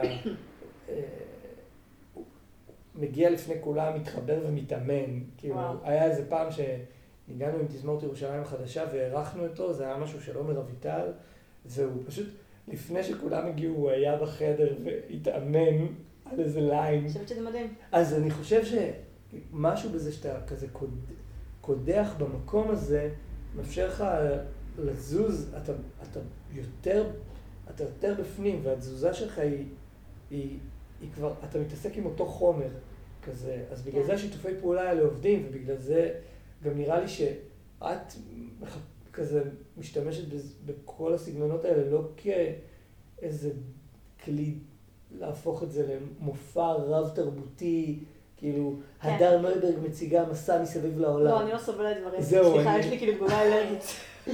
אני מרגיש, אני מרגיש כאילו אצלך זה כזה כלי לביטוי, וזה פשוט, כן, זה משהו מיוחד, כי אני חושב, אולי לא מיוחד, אבל, אבל כן, זה לא, לא כל אחד משתמש בזה ככה. ואצלך אני ממש מרגיש שזה עוזר לגבש את הדבר הזה שהוא הדר. זה מעניין. אני א' מעריכה את זה, כי אתה יודע, בתוך עצמך לפעמים אתה לא, אתה פשוט עושה את מה שאתה עושה, ולא מסתכל החוצה וחושב, ובכן, מה שעשיתי. אבל כן חשבתי על מה שאמרת, שאני מכירה הרבה אנשים שנורא נורא מגיעים לליבה הזאת, כמו שאתה אומר, חופרים חופרים, ולא פתוחים למשהו אחר, אז כאילו יש את הצד הזה של להיות, Mm, של לחפור ונורא להתמקד, ואז את הצד הזה, את הצד הזה של לרצות, אה, לרצות להתחבר. Mm. לרצות להתחבר למישהו ולמשהו אחר, וליצור, כי יש לאנשים פחד לפעמים. אתה יודע, נגיד שהייתי בברזיל, ולפעמים הלכתי, ממש ראיתי נגיד, גם בשכבות גיל, אה, ובכלל בסצנות נגיד של השור, או איך אנשים מסוימים, נגיד יש את האלה ש... ממש כמו החבר'ה של הביבופ בניו יורק, כאילו שממש מנגנים שור בצורה כזאת, ואני לא יכולה לקחת סולו עכשיו. אם אני אקח סולו, הם כאילו, העיפו לי מבט של גרינגה, קחי מפה. ויש את החבר'ה הצעירים שהם הכי כאילו אקספרימנטליים, מתחילים את זה בסולם כזה, עוברים. אני חושבת שיש משהו גם עם הדורות שמשתנה ונפתח. בכלל, אתה יודע, אתה, אתה היום יכול לראות תוך שנייה מה קורה עכשיו באיזה כפר בקזחסטן, ואני חושבת על זה שכאילו, אנחנו נורא רגילים לזה שהכל פוף קורה לנו ככה באינטרנט, וזה לא היה ככה לפני מעט מאוד שנים. מעט מאוד שנים. מעט מאוד שנים. בזמננו ו- זה לא היה ככה. כן, ממש. אנחנו כזה הדור של האמצע, איכשהו, ואני חושבת שיש משהו ממש גם מדהים בזמן שהיה לפני, וגם מדהים בכמה חיבורים זה יצר. היכולת הזאת פשוט להיות מסוגל גם באינטרנט אה, לשתף, אה, לשתף עם אנשים אחרים, ליצור קשרים עם אנשים מעבר לאוקיינוס, זה, זה מדהים בעיניי. אפקטים. אז את... לא, אני חושב על. ה... את מעלה, העלית כל מיני וידאוים, לא יודע אם זה מעלה, העלית, אבל שפשוט דרכך, וגם עשית איזה כיתת אמן אצלנו במזמור לפני, נכון. אה, מה זה, השנה או שנתיים, פשוט הגעת וצרחת לתוך החליל, ואז שרת לתוך החליל, ואז עשית קולות, כאילו טרצות, קווינטות, קוורטות, ממש שני ליינים שונים בשירה, וזה, וזה העיף לי את המוח, הקטע הזה של ה-extended techniques, ואז גם התחלת להעלות כל מיני דברים שאת גם עם, כאילו, משתמשת בקצב, והאמת שגנבתי מזה כמה דברים. יש. כן, ניסיתי... מה גנבת? אז uh, בגלל שהסקסופון הוא כלי כל כך חזק, אז, uh, אז לשיר איתו, לא שומעים את זה. כן. אז ניסיתי להגביר, ניסיתי לשים אה, מיקרופון ממש אה, על הצוואר, כאילו על הצוואר, על הגרון. וואו, מרתק. כן, וזה סבבה, זה לא נשמע היפ כמו החליל, אבל אה, זה מחבר פרקשן לרגליים, נגן כזה כמה דברים. ממש התנסיתי בזה בעקבות הכיתת אמן הזאת, זה היה מאוד מגניב, ואמרתי, וואו, איזה אוקיי. קטע, איזה זווית. אני מכיר את זה מהעולם של free, את extended techniques, בדקתי, הייתי עושה, שמתי פעם אה, מטבעות על האצבעות, כדי שיהיה יותר... אה, אקספרימנטלי. כן, בדקתי את זה כדי שיהיה כזה על הקלפות אה, רעשים יותר, זה לא עבד. וניסיתי לנגן לתוך מים, וזה גם לא עבד. כי. כי, כי פשוט המכניקה של הסקסופון היא כזה, הרי כל- כלי נשיפה נאטמים לגמרי רק בצליל הכי נמוך. כן, אז רק אז יהיה כאילו מים ובועות. כן, כן, כן. עד אז אין כלום. כן. אז ניסיתי את כל הדברים האלה, ואז באת ושמעתי אותך עם, הקולות, את הגראולינג כבר הכרתי, אבל הקולות זה היה כאילו צבע מטורף. גם, איך הגעת לזה? אני קולט שאת משתמשת בזה בהופעות. אמ, זה, זה חלק מעוד דבר כזה של לנסות לחקור את, ה, את הכלי, עוד זוויות, כאילו, לא יודע. אתה יודע, אני, אני כאילו שומעת, אה, פתאום כשהכל מרוכז בשיחה הזאת, אני כאילו שומעת אותה מבחוץ, ואומרת, מישהו שלא מכיר אותי יכול לחשוב כאילו אני באדם הכי מתפזר שקיים. כאילו אני כזה הולכת לזה, ורוצה ללמוד כזה, ואני גם רוצה נורא להביא קסמים טקניקס, כל הדברים האלה פשוט באים כי אני נורא רוצה כל הזמן לעשות דברים שהם לא חלילניים פר סה. כאילו אני נורא... למה? כי כזה אני מקנאה בגיטריסטים שיש להם אפקטים. שיש להם אפקטים. אז אני גם רוצה, ואז אני מקנאה בפסנתר שיש לו שני קולות, וגם אני רוצה, אז אני אומרת לעצמי, איך אני יכולה לעשות את זה? זאת ואז הסיבה? לא בקטע שבאמת מקנאה. לא, לא, לא, אבל כן, אני ממש איך רוצה... אני יכולה לעשות את זה? כן, אני רוצה משהו, ואז אני הולכת אחורה ואומרת, איך אני יכולה לעשות אותו? כי, אתה יודע, אני מכירה, נגיד קורה שאנשים באים אליי בהופעות ואומרים לי, תקשיב, אני נורא אוהבת את הלופים, אבל מה שממש אהבתי זה שלא השתמשת בלופים לשם הלופים, אלא זה חלק מהמוזיקה, ואני שמחה שאומרים לי את זה, כי, כי אני לא אוהבת להשתמש בדברים לשם, פשוט, הנה אני עושה לופ, או כן. הנה אני עושה extended techniques, זה לא מרגש אותי אישית. אז תמיד יש איזשהו משהו מוזיקלי שעומד מאחורי זה. אה, באמת יכולת אה, שיהיו לי עוד צבעים שאני יכולה להשתמש בהם. חליל הוא סך הכל יחסית מוגבל מבחינת כמות האוקטבות, מבחינת ה... לא מבחינת הסאונד, אבל יש פה משהו שהוא כן יכול להיחשב כמוגבל, ויש משהו בלהשתמש באפקטים ובמיקרופון ובעוד צלילים כעוד שפה, שממש פתח לי איזשהו עולם. כן. אני חושבת שהעולם הקלאסי מאוד מאוד תרם לי בזה, כאילו יכולת באמת לשלוט בצבעים יותר, לשלוט בדינמיקות. אני מאוד אוהבת לנגן בסביבה מוזיקלית שמאפשרת לי להיות דינמית. גם שומעים את זה, אוף, ב- באלבום האחרון, ממש שומעים את זה, כאילו ממש. קפיצות של האוקטבות וארטיקולציה וכאילו צבעים שהם, שמי שכאילו מכיר את הכלי אומר, אוקיי, זה כאילו, זה חלילן אמת, כאילו, היא, היה לה הרבה, היה לה הרבה אנטולי, או איזה מורה כאילו, צלילים ארוכים של... איזה, כן, היה לה מלא צלילים ארוכים, כפנל, וכאילו... עדיין, אם היית מסתכל על העמוד שם. ראיתי, ראיתי את הבאח הזה. כן. עכשיו העמוד תפוס, הוא הסטנד של. הזה. אוקיי, ועוד נקודה, שאני אני כאילו, אני שונא, אני שונא לדבר על זה, אבל אני חייב להעלות את זה. אני יודעת. לא, אין לך מושג. אין לך מושג. אוקיי, תנחשי על מה... לא, אל תנחשי. תגידי לי אם צדקתי. טוב. אני... אני אגיד לך למה אני שונא לדבר על זה. אני רוצה לדבר על זה שאת אישה. ברור שידעתי שזה מה שאתה הולך לדבר. די. ברור, אני חיכיתי. אני חיכיתי, אני כאילו מהבוקר אומרת לעצמי, יש לי שיחה עם מתן הערב, מעניין אם הוא הולך לדבר על סוגיית הנשים אני אגיד בג'אז לך, או לא. לא, לא קשור לנשים נשים בג'אז, נשים במוזיקה שהיא לא קלאסית.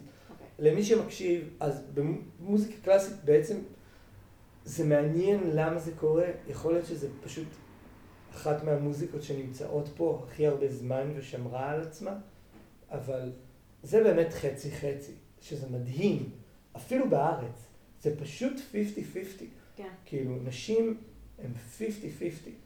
לא בכל מקום בעולם, דרך אגב. כן, אבל בארץ זה מאוד, אה, כן, בארץ, מאוד אבל גם בהרבה מאוד מקומות בעולם.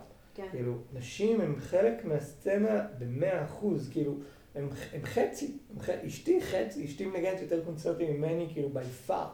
ו... אמ, אז למה אני לא אוהב את הנושא הזה, ואנחנו חייבים לדבר עליו? אנחנו לא חייבים, אבל אנחנו נדבר עליו. א', כי הסכמת לדבר כאילו על מה שאני רוצה, ו... ו... כי... כי כאילו מרגיש לי שלשאול אותך את זה, זה, זה מוריד אותך.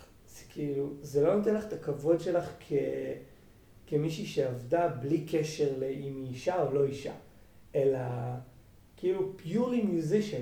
אני, ו, ובגלל זה אני גם, אני לא אוהב את השיח הזה. אני, אני כאילו לא יכול להגיד, אין לי זכות להגיד את זה בתור כאילו גבר לבן פריבילגי, כי, כי, כי אין לי זכות, כי, אני, כי הקושי שלי היה קושי אחר.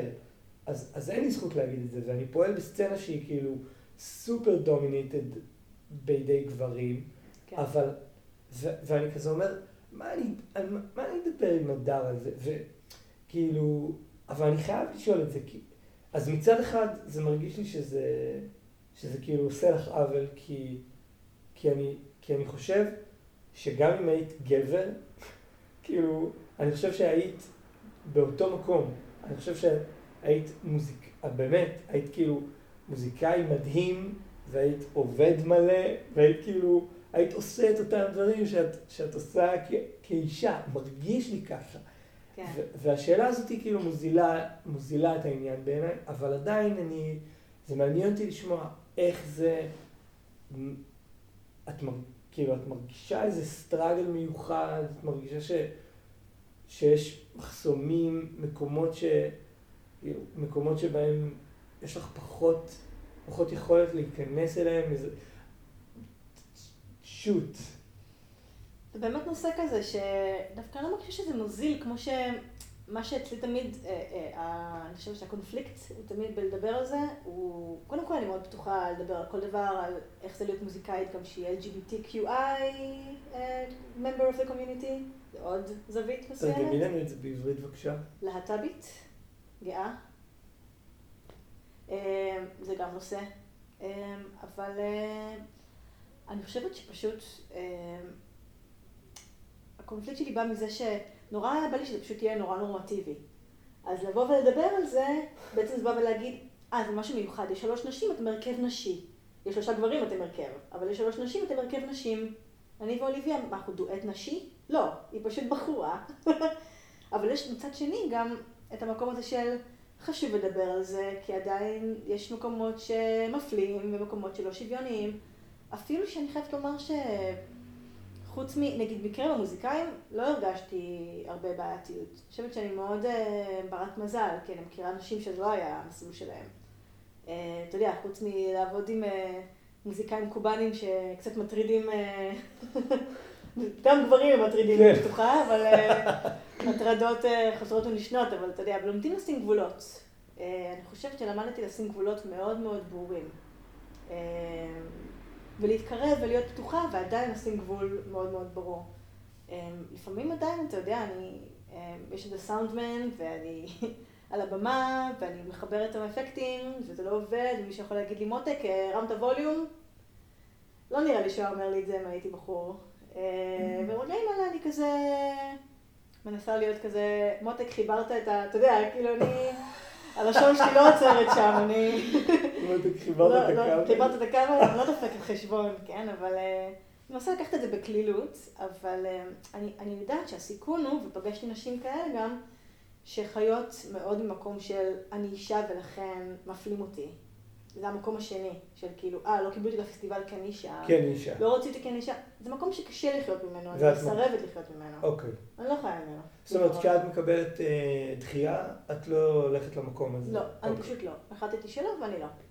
אה, להגיד לך שהדחייה היא קלה, היא לא קלה. לומדים לחיות עם זה, בסופו של דבר זה נהיה יותר קל. אתה לומד להגיד, תודה, זה לא מתאים לי. אה, ואני אומרת את זה על הכל, אני גם מאוד פתוחה, הייתה תקופה שבביוגרפיה שלי היה את המילה גיי. גיי, פימר. ואנשים שאלו אותי, למה צריכה את זה בביוגרפיה שלך? מי אכפת? עכשיו כבר אין את זה, כי הגעתי למסקנה עם עצמי שאני לא רוצה, אבל תקופה מסוימת רציתי, רציתי שזה יהיה שם ככה. יש לך בעיה עם זה? אז תדע את זה מההתחלה, ואל תיקח אותי, כן. פיין, כזה. ואז הבנתי שאני לא צריכה את זה באמת, כאילו זה בסדר, זה כזה אישי שלי, ולא... מי שמכיר אותי יודע. ו... ויש שיח, יש שיח בין נגניות על, ה, על העניין הזה, על, ה, על ההבדלים. כאילו, את מרגישה ש... את מרגישה שהתפיסה שלך היא שונה ממה ש... כאילו, מהנורמה? לא, יש לי שיחות עם נגניות אה, על זה הרבה, כאילו לא, לא כל הזמן, אבל זה, זה ברור עולה. שלא כל הזמן. זה. עולה, זה עלה לי, דיברתי אפילו עם, אה, עם ענת כהן איזה, איזה רגע ש... אולי אפילו מנת פורט, אין אישה במקצוע הזה, קשוחה ככל שתהיה, שלא עברה שיט על זה שהיא אישה. אה, בעולם הזה הגברי מאוד של הג'אז. זאת אומרת, בין אם זה, בין אם זה איזושהי הטרדה, ובין אם זה סגירת דלת או מחסום. אפילו לא הטרדה, אפילו looking down at כזה, באיזושהי צורה שקצת כזה, קצת מסתכלים עלייך אחרת, קצת לוקחים אותך ברצינות, אה, קצת כזה הקטנה.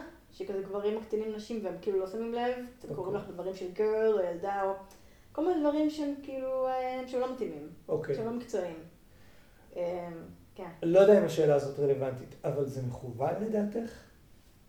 לא תמיד. אני חושבת שזה לפעמים קצת מקום כזה ש... אני באמת חושבת שיש... ובאמת זה לא קורה לי הרבה. זה, עם נגנים מוזיקאים אני ממש שמחה, אני אולי גם פשוט מקיפה את עצמי באנשים כאלה שרואים אותי כמי שאני ואני רואה אותם כמי שהם תמיד. אמ, אבל אני חושבת שיש לפעמים גברים שמרגישים טיפה יותר מאוימים מזה. ואז הדרך שלהם להרגיש יותר בנוח עם עצמם זה להרג... לגרום לך להרגיש טיפה יותר קטנה, או את ילדה פתאום ולא אישה, או...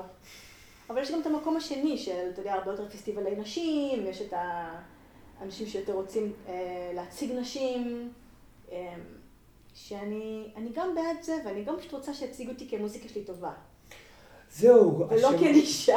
השמות האלה שאת אומרת, גם ענת וענת, וכאילו פורט וכהן, זה פשוט, ואת, בעיניי, סתם, בעיניי לדבר, שוב, לדבר על זה, זה כאילו זה לוקח מכן את העבודה המטורפת שעשיתן, ו, ואת, את יודעת, זה כאילו לשים את זה ככה, בדיוק כמו שאמרת, פסטיבל עכשיו לנשים, לא, זה לא שאני נגד, חלילה. Yeah. וגם, שוב, אין לי זכות, אין לי מושג, כאילו, אין לי מושג, אני לא מבין בזה בכלל, אמ, אבל כאילו זה, זה קצת לוקח לכם את, את הזכות על, ה, על הזיעה והדם ששמתם.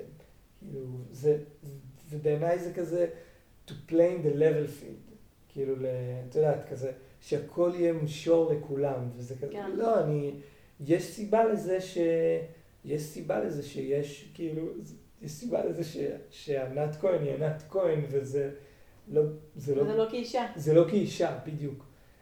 אתה יודע שאישה מוסיף אולי קסם מסוים לאיך שהיא על הבמה, כי היא אישה, אבל זה לא משנה, כאילו אם היא הייתה גבר היא הייתה אחרת, היא הייתה, כמו שאתה אומר, מוזיקאי מדהים. אמ, כאילו, אני חושבת שגם לנשים וגם לגברים יש את המשהו המאוד מיוחד שלהם, שיוצא מהם, זה כל כך שונה. אבל אמ, אני יודעת ש... כאילו, אני מודעת לכך שיש גם מוזיקאיות שמאוד מודעות לזה, ואולי אפילו קצת משחקות על המקום הזה. אני במקום הזה לא... אז אין לך גם עניין אקטיביסטי להופיע עכשיו דווקא בפסטיבל כזה, אחר. כאילו, כמו שאמרת, היה כתוב גיי על ההתחלה. היה פסטיבל ג'ד להט"בי. שנפתח בפילדלפיה, שפרד הירש היה, וטרי לי קרינגטון, ופרד, אתה יודע, כל מיני חבר'ה כאלה, ואמרתי לעצמי, אני רוצה כאילו לנגן לפסטיבל הזה. פסטיבל ג'אז להט"בי? מתי זה היה? קוויר ג'אז פסטיבל, נראה לי זה פילדלפיה או משהו כזה. כאילו. זה טרי כאילו? כן, כן, לפני שנה, שנתיים. וואו. אני אמצא לינק ואני אשלח לך. אוקיי. וואו. כן, זה היה כזה, אוקיי, אני מבינה את זה, זה גם cool. במיוחד זה cool, אתה יודע, זה cool אם זה בא לקדם אמ, awareness, אם זה בא לקדם איזשהו סוג של אמ, אמ, מטרה. אם נגיד, אנחנו מגייסים כספים, אנחנו רוצים לתרום, אנחנו רוצים יותר, אה, אמ, שתהיה יותר ערנות לעניין הלהט"בי, אולי uh, לעניין הטרנסג'נדר, דברים כאלה. אני יכולה להבין את זה, אבל פשוט פסטיבל שבא להגיד, אני באה לקדם אומנים שהם מהקהילה הלהט"בית, אני... מי שפחות, קצת פחות... בז'אנר הזה. כן, זה כל כך... זה ז'אנר, זה כאילו... ז'אנר קטן בתוך ז'אנר קטן, זה כזה, אין דבר יותר קטן מפסטיבל ג'אז להט"בי, זה כזה. אבל זה מצחיק, אבל את יודעת, אני מרגישה ככה לגבי דברים שקשורים לנגיד פסטיבלים של נשים, אני מאוד בעד האג'נדה הנשית, ממקום מאוד מפרגן, שרוצה, אמ, שרוצה פשוט אמ, לא יודעת, שוויוניות ו- וכיף ואהבה ומוזיקה, ואולי תמימה לגבי המקום הזה, וניו יורק לימדה אותי להיות קצת פחות תמימה לגבי המקום הזה, דרך אגב, אבל, אה, אבל אם זה כדי מין, אם זה מרגיש לי מקום טיפה יותר... קצת פחות תמימה באיזה קטע. ניו יורק לימדה אותך להיות קצת פחות תמימה. במקום של אה, כל האנשים פשוט רואים אותי כמו שאני, וזה לא משנה אם אני אישה או לא. אה, אוקיי. לא כל האנשים רואים אותך כן, כאילו... וזה כן משנה. וזה כן משנה, ואני צריכה ללמוד להגן על עצמי ולשים גבולות ולעמוד מאחוריהם. אמ, וכזה לעמוד, להיות כזה גאה באור של עצמי. זה בעיקר מה שזה לימד אותי, מה שאני עוד לימדה אותי. אבל אמ, אני פשוט, אתה יודע, אני אשמח להפיץ את המוזיקה שלי, ולא משנה לי על איזה במה. פסטיבל נשים, פסטיבל שמערב. אני פשוט חושבת שלפעמים יש משהו באג'נדות האלה שהוא קצת סוגר, במקום לפתוח. כאילו, רק נשים, אז עוד פעם שמנו חומה ש, שחוסמת אותנו. רק להט"בים, רק, ואתה יודע, ובקטעים האלה אני קצת אומרת, חסר לי דווקא להזמין את הסטרייטים לתוך הלהט"בים, להזמין את הלבנים לתוך המקומות השחורים, להזמין, אתה יודע, דווקא ליצור את המיקסולוגי הזה, זה בעיניי אה, חשוב. כן. מצד שני, טוב, מצד שלישי, אם מישהו, אם מישהו יגזור את החלק הזה של השיחה ויעלה אותו, יש מצב, כאילו, יש מצב שיהיה פה דיון ער. ברור, כאילו, אני, אני, אני, מתקפות, כן. גם מתקפות וגם תמיכות לדברים. אני גם יכול לחשוב על כמה שמות של אנשים שיהיה להם מה להגיד, אבל אני רוצה להגיד שבהקשר הזה, נגיד, התחושה שלי ב... היא שבארצות הברית, ספציפית, כן. ועכשיו בעקבותיה גם, אולי קנדה אפילו עכשיו מובילה את זה הרבה יותר עם ה... he, she. נון ביינרי. נון ביינרי, אבל לאו דווקא על זה. בארצות הברית יש את הקטע הזה שנגיד את... רוצים לעשות איזה אירוע, והוא ציבורי, אפילו לא מכספי, אפילו אם הוא לא מכספי הציבור, אבל הוא פתוח לקהל הרחב, אז יש אשכרה פעמים שיושבת ועדה, ובתוכה יש עורך דין, שדואג שיהיה ייצוג להוא, כן. לאינדיאנים, לשחורים. תראה את הפרסומות באמריקה, בכל פרסומת להט"בים, כן, כן, לזה ולזה ולזה, ואז אתה אומר כזה באיזשהו שלב, שנייה, יש כל כך הרבה מבחר, ואם מה שאני רוצה לעשות זה עכשיו פסטיבל, לא יודע, בלוז במילווקי, ואני חייב לכלול בו כאילו להט"בי, אינדיאני, אה, בוריג'יני, אה, דוד, שחור, דוד לבן, דוד שחור, אה, נשים, טרנסג'נדרים, אתה אומר, אוקיי, אז הליינאפ סגור. כאילו, כן. הליינאפ סגור. יש לי את המשבצת הזאת, את המשבצת הזאת, את המשבצת הזאת.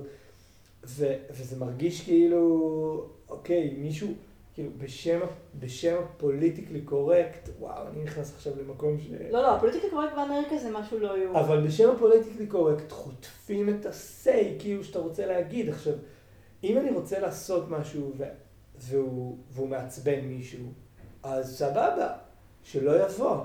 אני חושב, כאילו, ש... שלא יתמוך בכסף שלו, שלא יבוא לזה. הוא יכול גם להפגין, אבל בשביל הדבר הזה שאני צריך כאילו לשבץ את כל קבוצות האוכלוסייה באיזה משהו שהוא גם, לא תגידי עכשיו ש...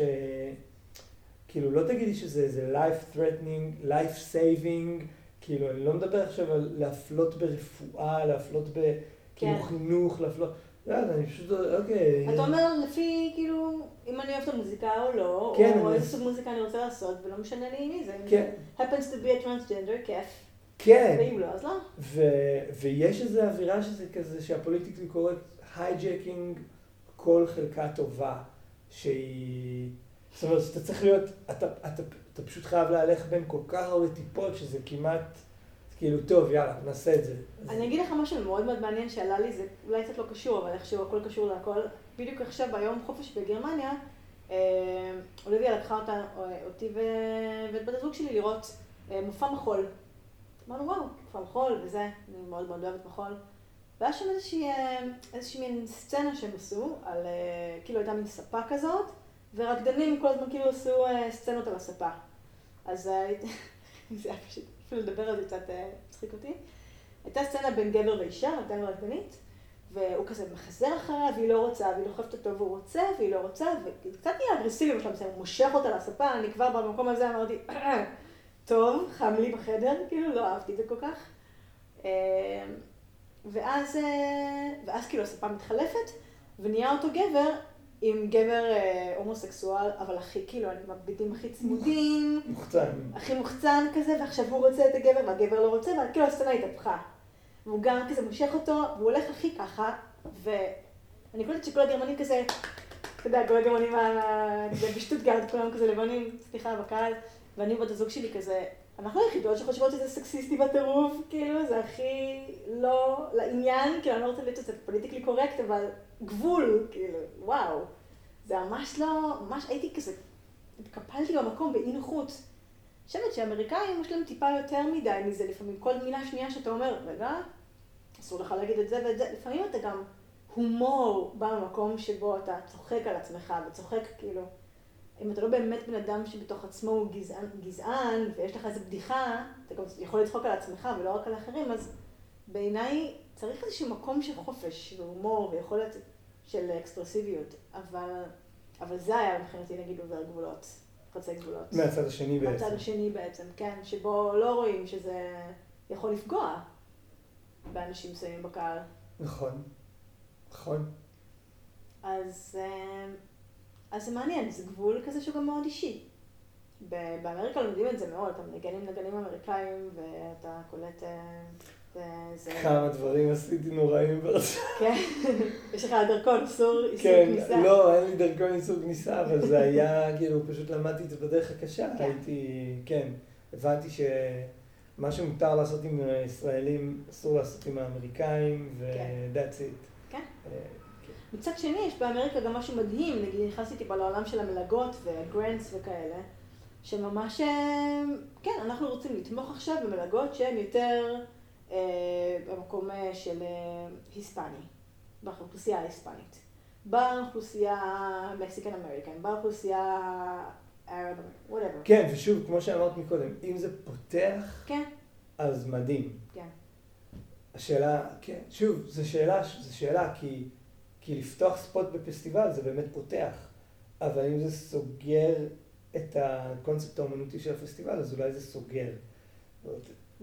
מצד שני, אם אני רואה פאנל של שופטים באיזה פסטיבל ג'אז וכולם גברים, או פאנל של פסטיבל ג'אז וכולם גברים, אני מתעצבנת. נכון, לא בקטע של ייצוג נשים, בקטע של יש נשים טובות. ברור. ולמה הן לא מיוצגות פה? זה, זה כאילו עולה לי כן. אפילו לא קשור אליי, באופן כללי, פשוט.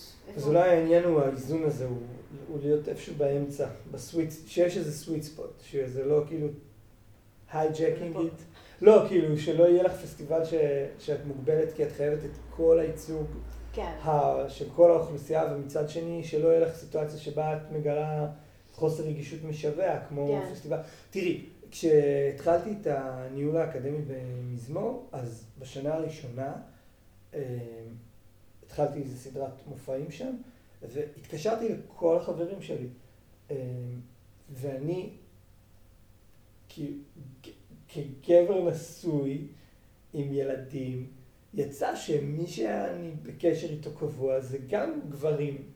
כאילו, יש לי חברים, אין לי חברות. כן, כאילו, אין לי חברות שאני מרים אליהן טלפון, מה המצב, מה העניינים. יש לי כמה חברות ילדות כאלה, כן, שאני בקשר איתן אחת ל... כן. אבל החברים שלי זה היה אה, איתמר דוהרי ועומר קליין, והתקשרתי לגלעד אקסלמן שהיה לנו היכרות טובה, והתקשרתי לכל החברים האלה, ואמרתי להם בואו תנגנו כן. בסדרה הזאת. ו... והם כולם הסכימו, וזו הייתה סדרה, זה היה כאילו הספתח, וזה היה מדהים וכיף. ואדיר, ופתאום ניגשה אליי איזו תלמידה בבית ספר ואמרה, יש מצב שכל הסדרה הזאת היא רק גברים? ואני פשוט חטפתי את השוק של החיים, כן. עצרתי, לא ידעתי אפילו מה לענות לה, כי לא ידעתי אם היא צודקת, כן. לא חשבת על זה. בשום צורה. אני, כן. לא חשבתי על זה בכלל, לא הייתה לי, לא... ואז עצרתי ואמרתי, תני לי לבדוק את זה. ואשכרה בדקתי את, את הליינאפ, בדקתי מי כל הנגנים בכל הזה, ואמרתי, גם הלידרים וגם כל ההרכב, זה הכל גברים. חזרתי לה עם פרצוף לבן, תשמעי, כולם גברים. ואז מה שעשיתי זה שנה אחרי זה, עשיתי את אותה, את אותו, כאילו, את אותה סדרה, רק, רק מופעי נשים. כאילו, רק נשים. כן. זה, שזאת הייתה השנה שהזמנתי אותך. כן. זה לא קשור, לא קשור, אבל הייתי כזה, אתה קורא לעצמך טוב, מי. מכל ה... כאילו, מי את מי... אז שנייה, אני צריך כאילו להסתנכרן על זה. וזה זה היה טוב שזה קרה, כי, כן. כי, זה, כי זה פתח לי את המודעות לזה, אבל... אבל אמ, ובעיקר, אתה יודע מה טוב בזה? במיוחד שיש בית ספר, יש ילדות שעדיין היום חיות בעולם, לא תמיד זה נורא נפתח, גם בישראל זה יחסית מה זה פתוח, אבל לא בהרבה מקומות בעולם, באמת? של, שלא מורידים נשים במקצועות כאלה. שלא מורידים נשים, תבצעו את עצמכם, תהיו נגניות ג'אז. את מרגישה שזה לא בהרבה מקומות? אני? מרגישה ש...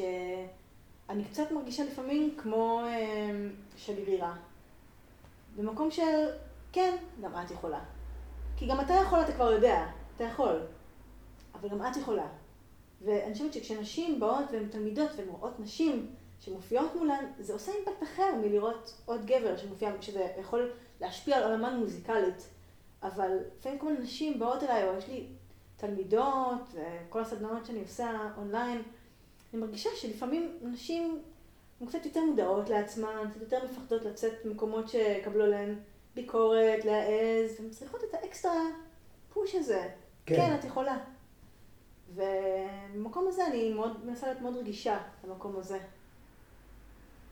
בתור שנינו מחנכים. לא, לחלוטין, לחלוטין. אני, זה גם טיעון, אביה קופלמן מעלה את הטיעון הזה תמיד, ש, ש, שצריך רול מודל, שצריך להסתכל למעלה ולראות איזה משהו, ואם כן. כל מה שאתה רואה למעלה זה תמיד המין האחר, אז אתה כזה, טוב, אז אני לא שם, אני לא אהיה, אני לא אהיה זאת. אז יש את ענת ואת ענת ואת הדר, ואני לא, ואני כאילו, ומעט נורא. ואין מספיק כאלה. עוד שיש, אני חייבת לומר, יותר ויותר. נכון. בסצנה העולמית. כן, ברור. פורח. עוד שתי שאלות. אמ, כי התחלתי לשים לב, אני רוצה לדבר על זה כי אני קולט ש... שזה משהו שנוגע בכולם, ואולי נתחיל כבר מהפודקאסט הזה לשאול שאלה זהה. אמ, השאלה זהה. כן, אני לא בדיוק זהה, אבל היא, יש בה מין הדמיון. נקודות של אפלה, של דארקנס, של קושי אמיתי, של בור שאת מרגישה ש... נקודות חשוכות שאני... את לא יודעת איך את יוצאת מזה, את לא יודעת איך את זזה מזה. מוזיקלית? מוזיקלית, מנטלית גם. Mm-hmm. אני חושב שזה משהו, הוא, לא חושב שזה הוגן להגיד שלא מדברים על זה, כי כן מדברים על זה, וזה נהיה יותר בשיח, אבל, אבל ההתמודדות שלנו מחוץ לכלי, ולהרים את עצמנו מהתרסקות ו, ומאכזבה ומכישלון ומיובש יצירתי ומאי ודאות. ו... כן. אני, אני מתמודד עם זה על בסיס יומיומי, ביני לבין עצמי, ו, ואני בטוח שכל אחד נמצא בדברים האלה. אני חושב ש...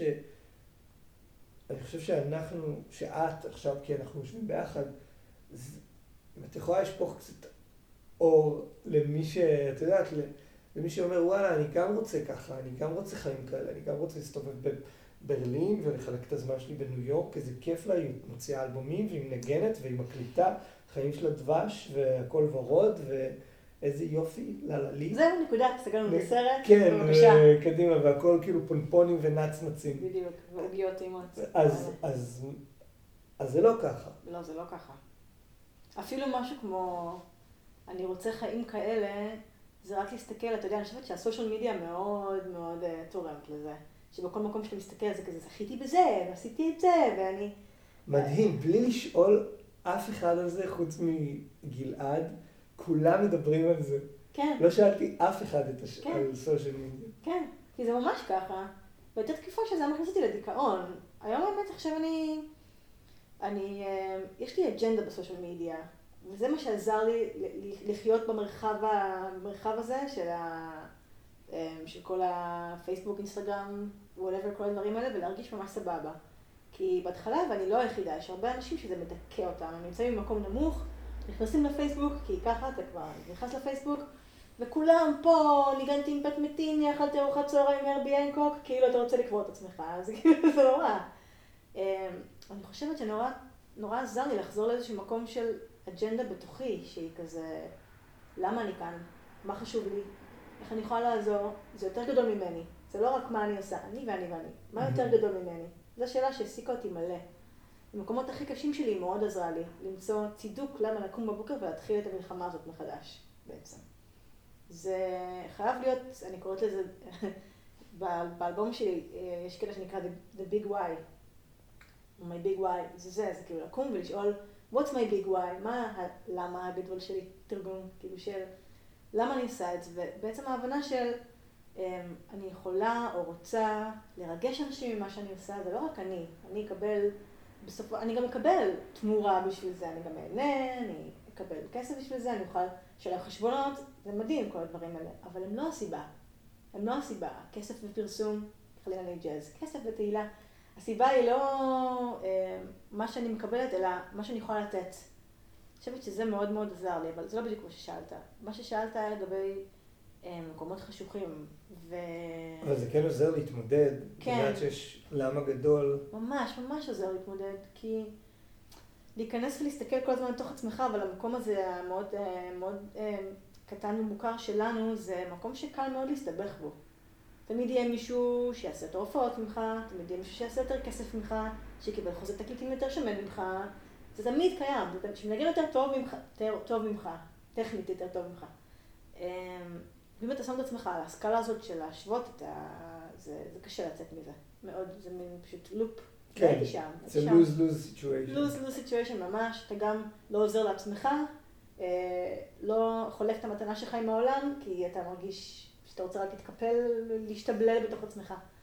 אה, אז המקומות האלה, שבהם ניסיתי לשאול את עצמי, מה בעצם, מה אני חושבת שמיוחד במה שאני עושה, ואיך אני יכולה אה, לחלוק אה, סוג של אהבה ונתינה עם אנשים, זה באמת משהו שמאוד מאוד עזר לי. אבל uh, מקומות חשוכים בניו יורק, כן, זה עיר לא פשוטה. אז בהתחלה, בהתחלה היה לי מאוד מאוד קשה. אני חושבת על עכשיו שאתה יכול לנסוע לעיר זרה, ויש לי כזה אפילו uh, uh, עסקה כזאת עם החברת טלפון, שאני יכולה שיהיה לי אינטרנט בכל מקום.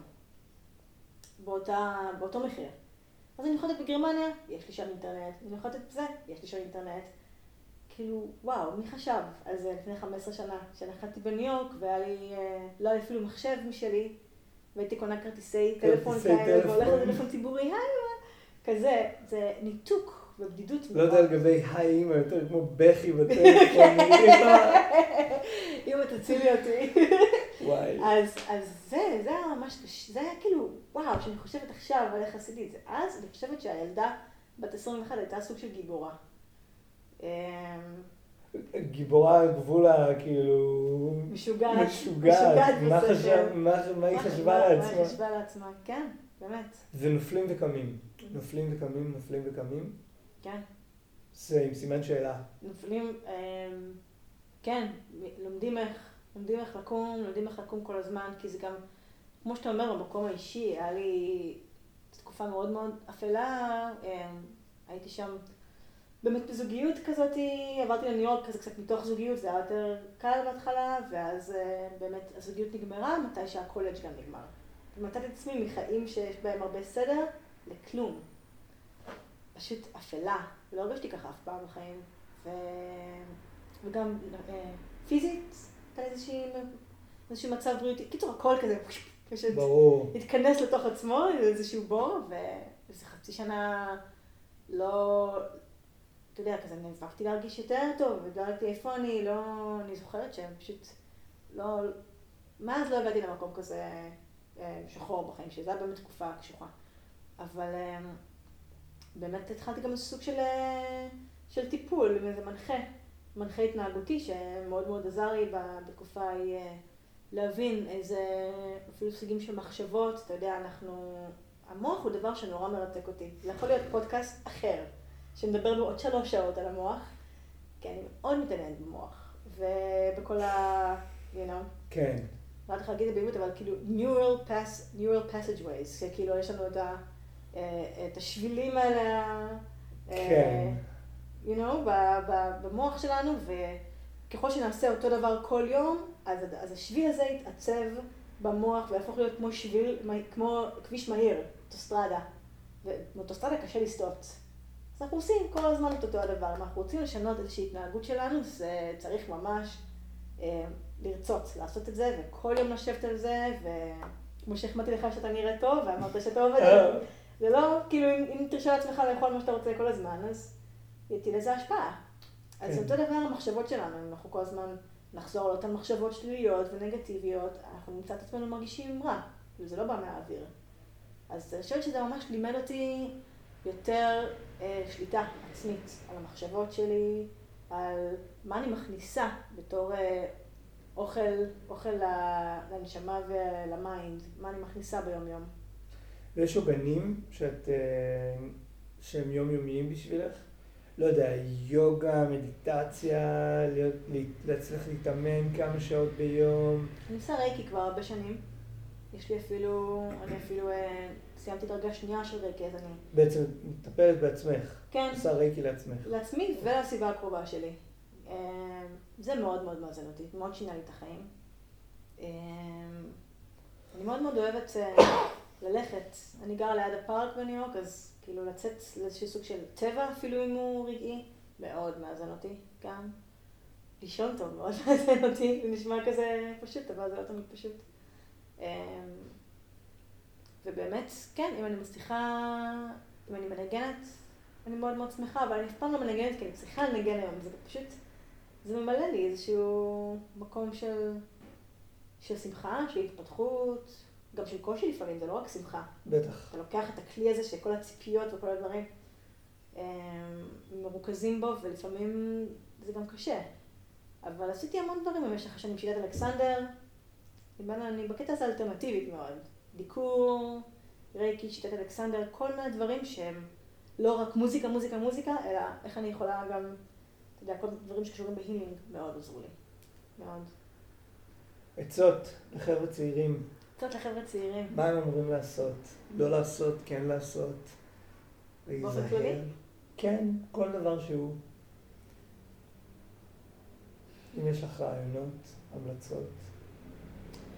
אמ, בעצם יש לי רעיונות והמלצות בתור איך פשוט להיות בן אדם טוב, כי אני באמת חושבת שאם אתה עובד, או את עובדת כל יום על, על לעשות את הדברים מתוך מקום של אהבה, לא מתוך מקום של להוכיח, מתוך מקום של אהבה, מתוך מקום של אמונה, מתוך מקום של מה אני באמת רוצה לעשות, מה באמת הקול שלי, לא לרצות להרשים אנשים אחרים, לא לרצות להוכיח לאנשים אחרים, זה קשה, כשאתה צעיר זה מאוד שם.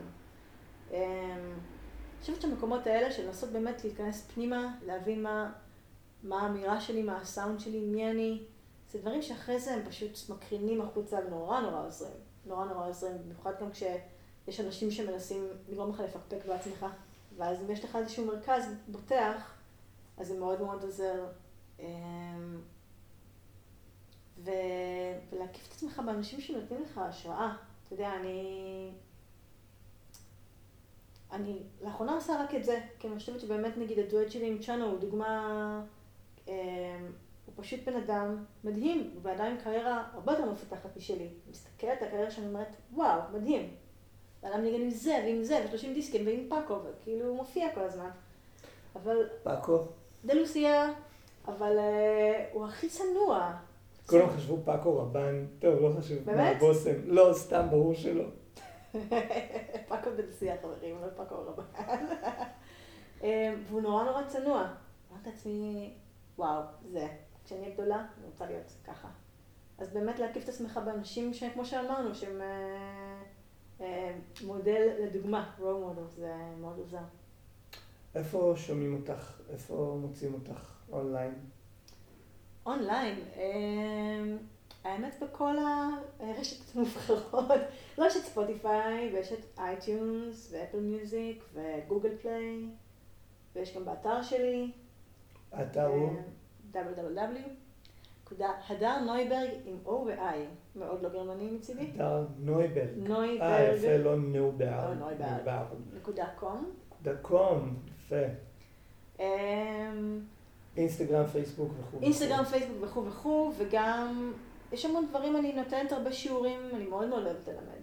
אמ, אני קוראת לזה אה, self-sufficient flutist, אבל אמ, פשוט אני מאוד מאוד אוהבת ללמד עצמאות לנשפנים בעיקר. שיש לי גם המלצות חמות מתלמידות שהיו אצלך, ששלחתי אלייך. נכון. ומאוד מאוד אהבו. אז, אמ, אז זהו, אני מאוד מאוד אוהבת שפונים אליי, אני מאוד מאוד אוהבת שמתקשרים איתי, אז, אז תקשירו איתי. מדהים. תודה להדר. תודה לכם. פיס.